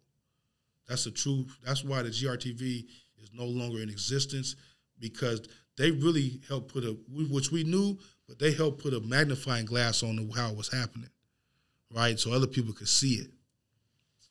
Um, Lionel, what what advice do you have for just your average Joe who's listening to this? Um, I would say to be encouraged because there's more like-minded, loving people than there is negative people, and to be a, a beacon of love, encourage, and, and, and, and help. Because at this time, that's what we need. The COVID, along with the economic unrest and all this other stuff, people got so much trauma already and so much already stuff dragging them down. Be somebody's light. My mama used to tell me before I leave the house, smile. It improves your face value, right? And you might make somebody else smile. And so that's what I would just say. Don't be, don't let this beat you up. Don't become desensitized to it because you see a whole bunch of shootings. Hold our leaders, her, hold our leaders' feet to the fire so that they're making true changes and they're not just continue to do the same old thing. That's one of our biggest problems in the, in the city of Portland. They keep, keep doing the same old solutions. For the problem come up, oh, we did this solution last time. Let's try this solution. No, we're in a whole new era. and we need new solutions. Um, where can people find you if they want to connect with you? How do they get in touch with you? Um, I got a Facebook, Love is Stronger. I got a, a website, loveisstrongerinc.com. And can they email you from the website if they're not on Facebook? Uh, Instagram, Bullet Free Weekend. Uh, yeah, man. Hit me up. My email is lionel.m.irving at gmail.com. And Irving is I R V I N G, and Lionel is L I O N E L. Hit me up, man. And uh, I'm just. And do you welcome anybody asking questions? Yeah, or? I'm with it all the way. Like any any way where we pushing for solutions. See, I don't get a lot into the. It's just I talked a lot about systemic racism here, but we we we so far we know those are we know what happened. Right? These are the these are the symptoms. Of this, these are the, uh, the symptoms of what happened. These You're the things. saying you're focused on on what do we do today? solutions. It's all solution based because we at a unique time where everything's under, under the microscope. We get to reimagine the police department. We get to reimagine the justice system. We get to reimagine education. It's our responsibility to be in the fight, molding it so now we can actually have a true country that everybody can be proud of. It's so interesting because I'm starting to understand why you like Trump, in the sense that Biden talks a lot about the past. To, when when he talks about racism, he talks a lot about the past. He mm-hmm. doesn't talk about what's going to happen. Yeah. He talks about he flogs himself a, as a so, sort of like a symbolic of the white race for past wrongs, which may or may not be necessary. But Trump never did that. No, because we know. Trump was focused on what can I do today? Who can I let out of prison? Yeah. And That's he- interesting. Trump was a and that's guy. a different approach. Well, he was smart because we know he's smart anyway. But the prison system is one of the the prison and the school system is the two places where a lot of blacks are being predatorized at. Right, it's really big thing. Tell me about the the school system. Well, the school system, you have a kid, right? The teacher don't like him, and so the kid having some tough times. But the teacher make a, a transgression. They say, "Oh, he had a bad day today." He do another one. Oh, I don't know why he's tripping. It's never going his file. So this teacher could do it for thirty years, could keep getting the kids' way, keep tripping kids up, and there's no file, no documentation of it. But this young kid right here, his, every time he gets sent in there, is going into his file, right? And we already know that the way that kids are, the black and white kids or any other kids are treated with the referral system in the classroom. All this stuff is all documented. It's like it's not even a secret. And so those are places that we need to see change at. Prison system for sure, and the education system. They pay, I went to high school. I Where'd you go to, to, high school? I went to I went to Jefferson High School. I went to POIC, right? I had like a third or fourth grade reading level. I said never made it past the fifth grade. I went to middle school at Whitaker. I got kicked out of school every year. I walked across the stage in the eighth grade. I never turned in one assignment. So it's a problem. This should have been a long red flag on this dude. I was one of those kids preschool to prison pipeline. I was headed on there. Blacks definitely um, bear the brunt of that uh, disproportionately. But I think Oregon, wouldn't you agree that Oregon has a problem with that just generally? I mean, we're one of the worst states for education in the country. We we graduate, we just push illiterate people, white and black, yeah, out the door 24 7. That's a sad thing. I mean, it's just push them through. I, I, I had a kid who couldn't read in the first grade. And I was like, hold her back. We got to hold her back. There's something wrong with her. And they're like, push her through. We push her through. It's Portland Public Schools. Yeah, we push, we no push them through. Push her through. Just push them through. Yeah, that's a problem. So we just um we just got to be work together, man. And violence is never the answer. I'm not a real violent person, but I do know that. But we, it was the answer in that instance. In that moment, because we were suffering, right? That, that was that, that, that right there was the voice of so much. See, I can't. I I want to keep talking to you. I can't get on board with that. I understand why no, you're saying fine. that, but when you say things like violence is never the answer, I'm so with you. And then when I hear it had to be the answer in that moment, I go, I don't know, did it? I understood. I don't know if it did or didn't, but the effect that it had. You th- you think it did? Because of the effect that it had. Right, even me on the even me. Maybe it had. Well, I know because listen, we don't sis, know. I'm on the I'm on the prosecutions advisory board, right? I'm on there.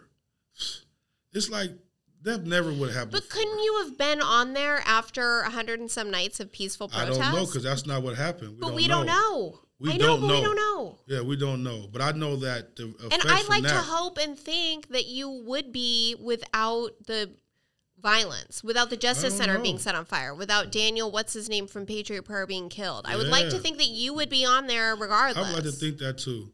But I know that they've been pre- protesting peacefully for a long time in this country. Not like that.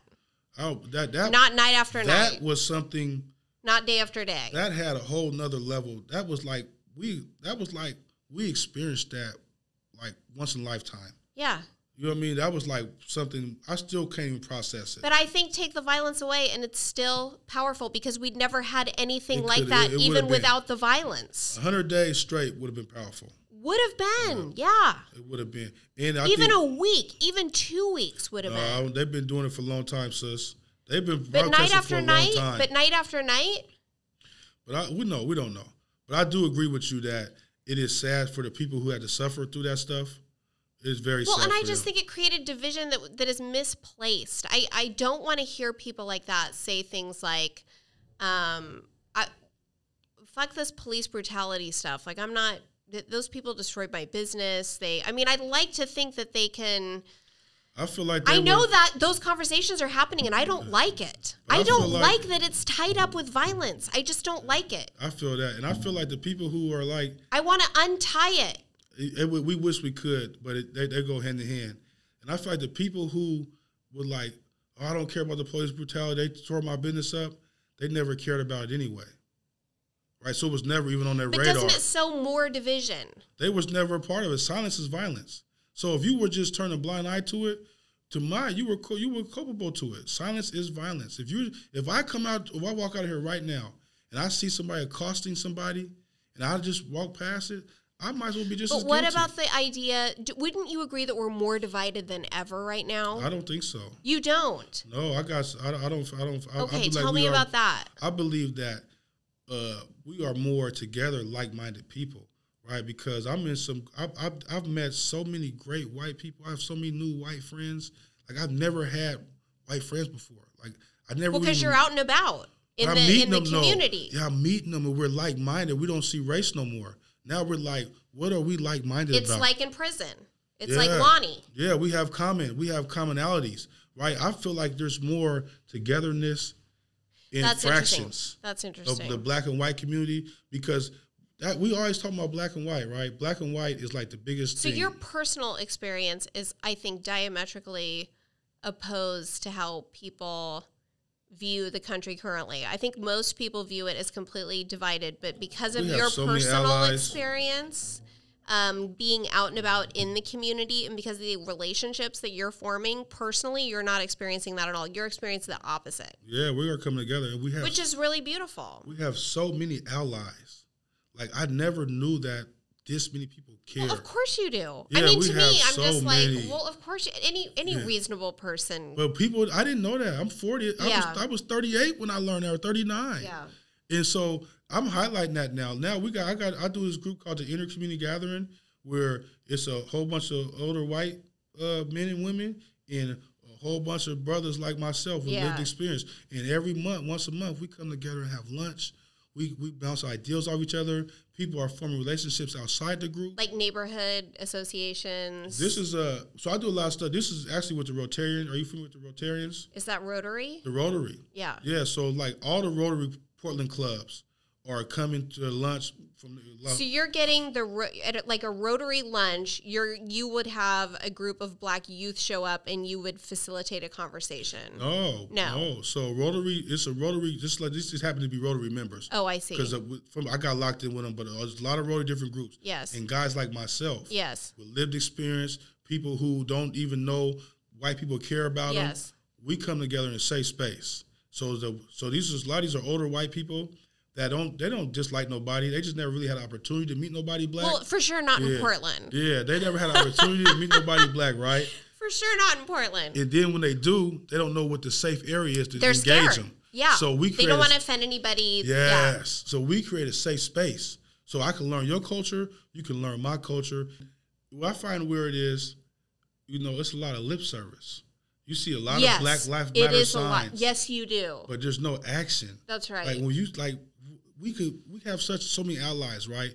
But we have way more lip service allies. yes. Yeah. That It's it was wrong. Yeah. It's Let's put this sign on my house. I'm gonna wear a shirt. Yeah, and so that's cool because it keeps the the conversation going. But just imagine if you really was to go out there and engage some other brothers and sisters, or engage in the fight of some I think they're afraid to. I think the white liberals are afraid to do that. Well, get if you. I think they're afraid to do that because they feel like it's paternalistic and it's a white person going into your community. They wouldn't even know how to approach it. I believe I know it, and uh, we deal with this all the time in our inner community gathering, and so that's why we do it. I think that's great. You have yeah, to. Yeah, and if you don't, if you don't want to engage nobody, start engaging the systems that are depressing are, are oppressing people. Like you have to be engaged in the fight.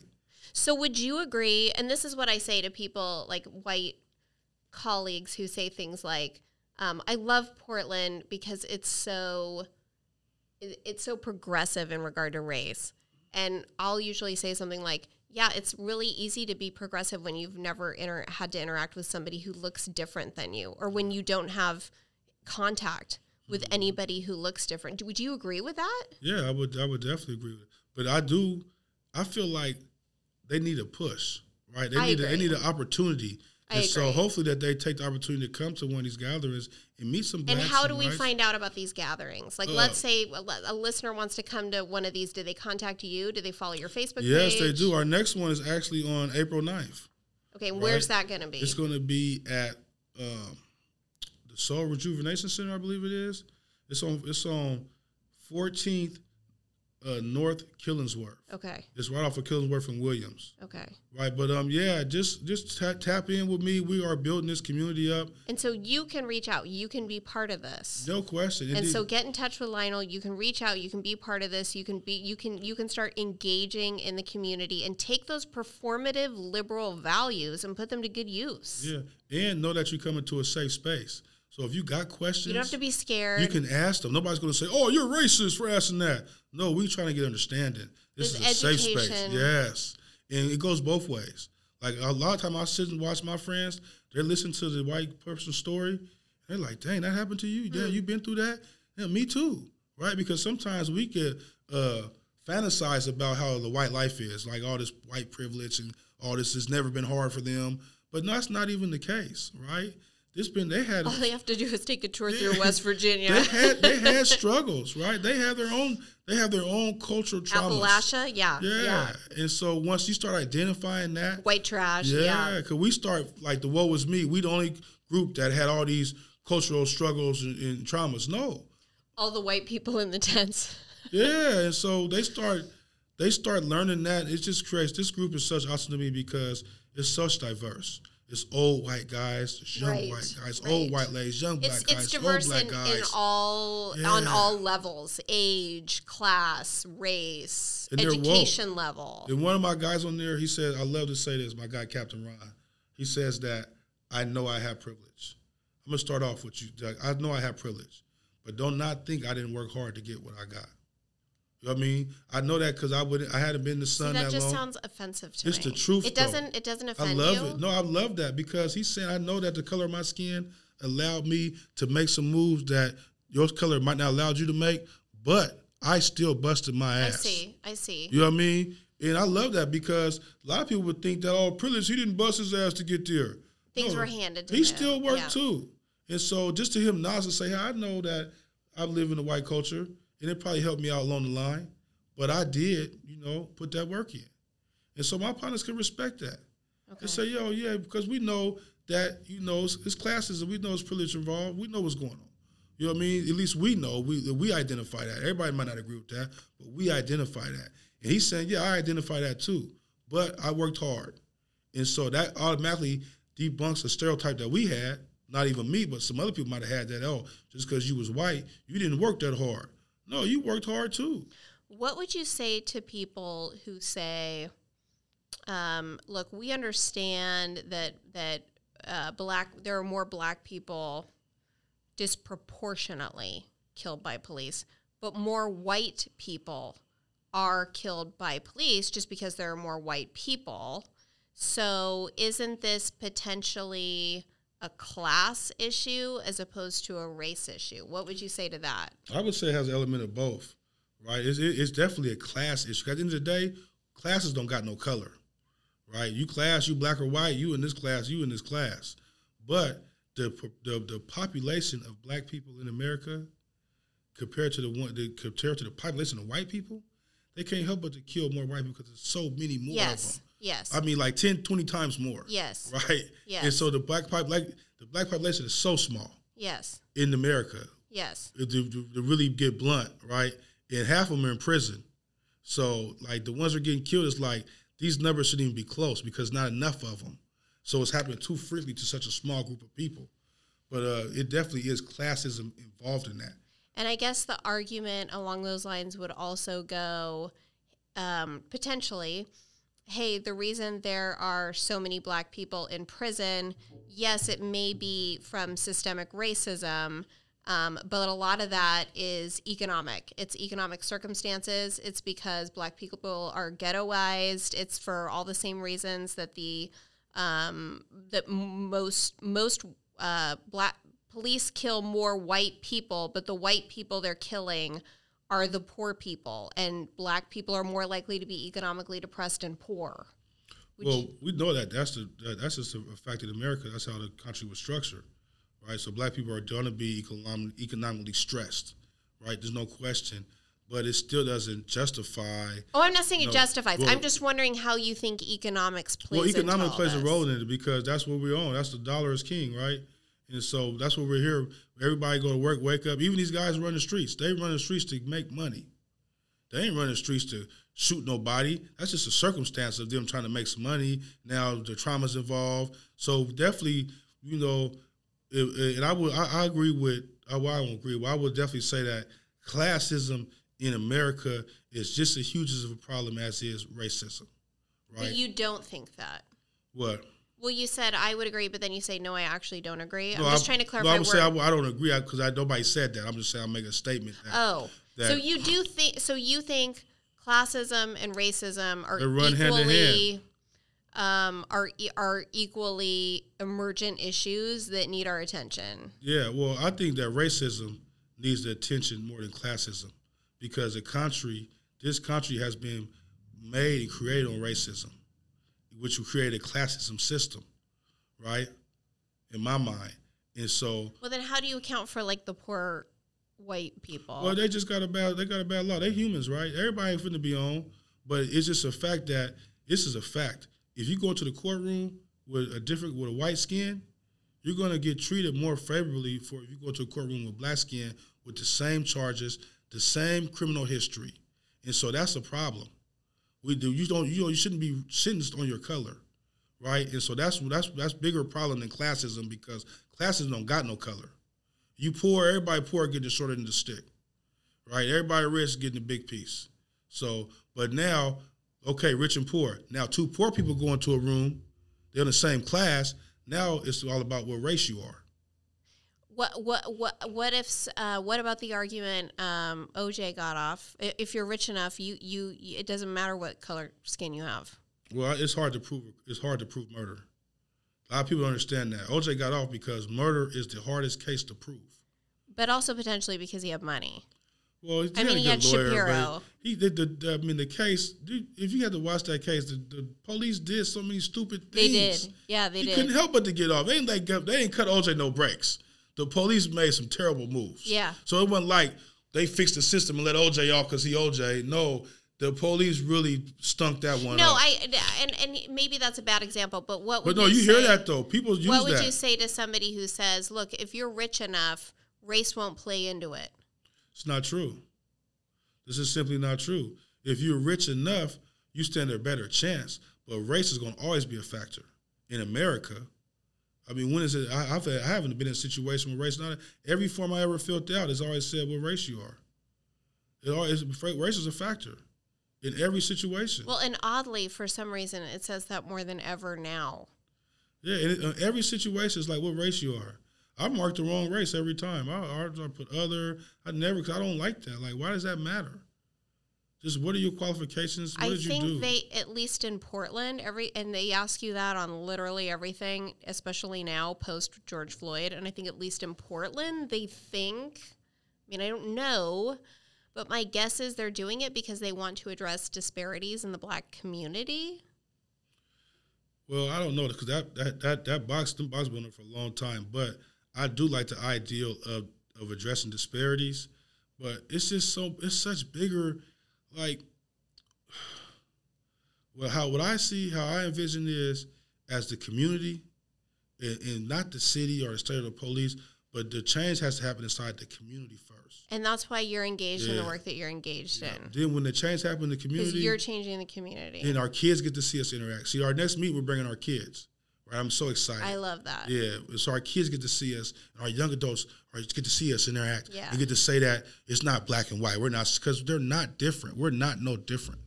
Like literally, besides our culturally upbringings, we might have some different mannerisms, but at the end, of, we all are humans.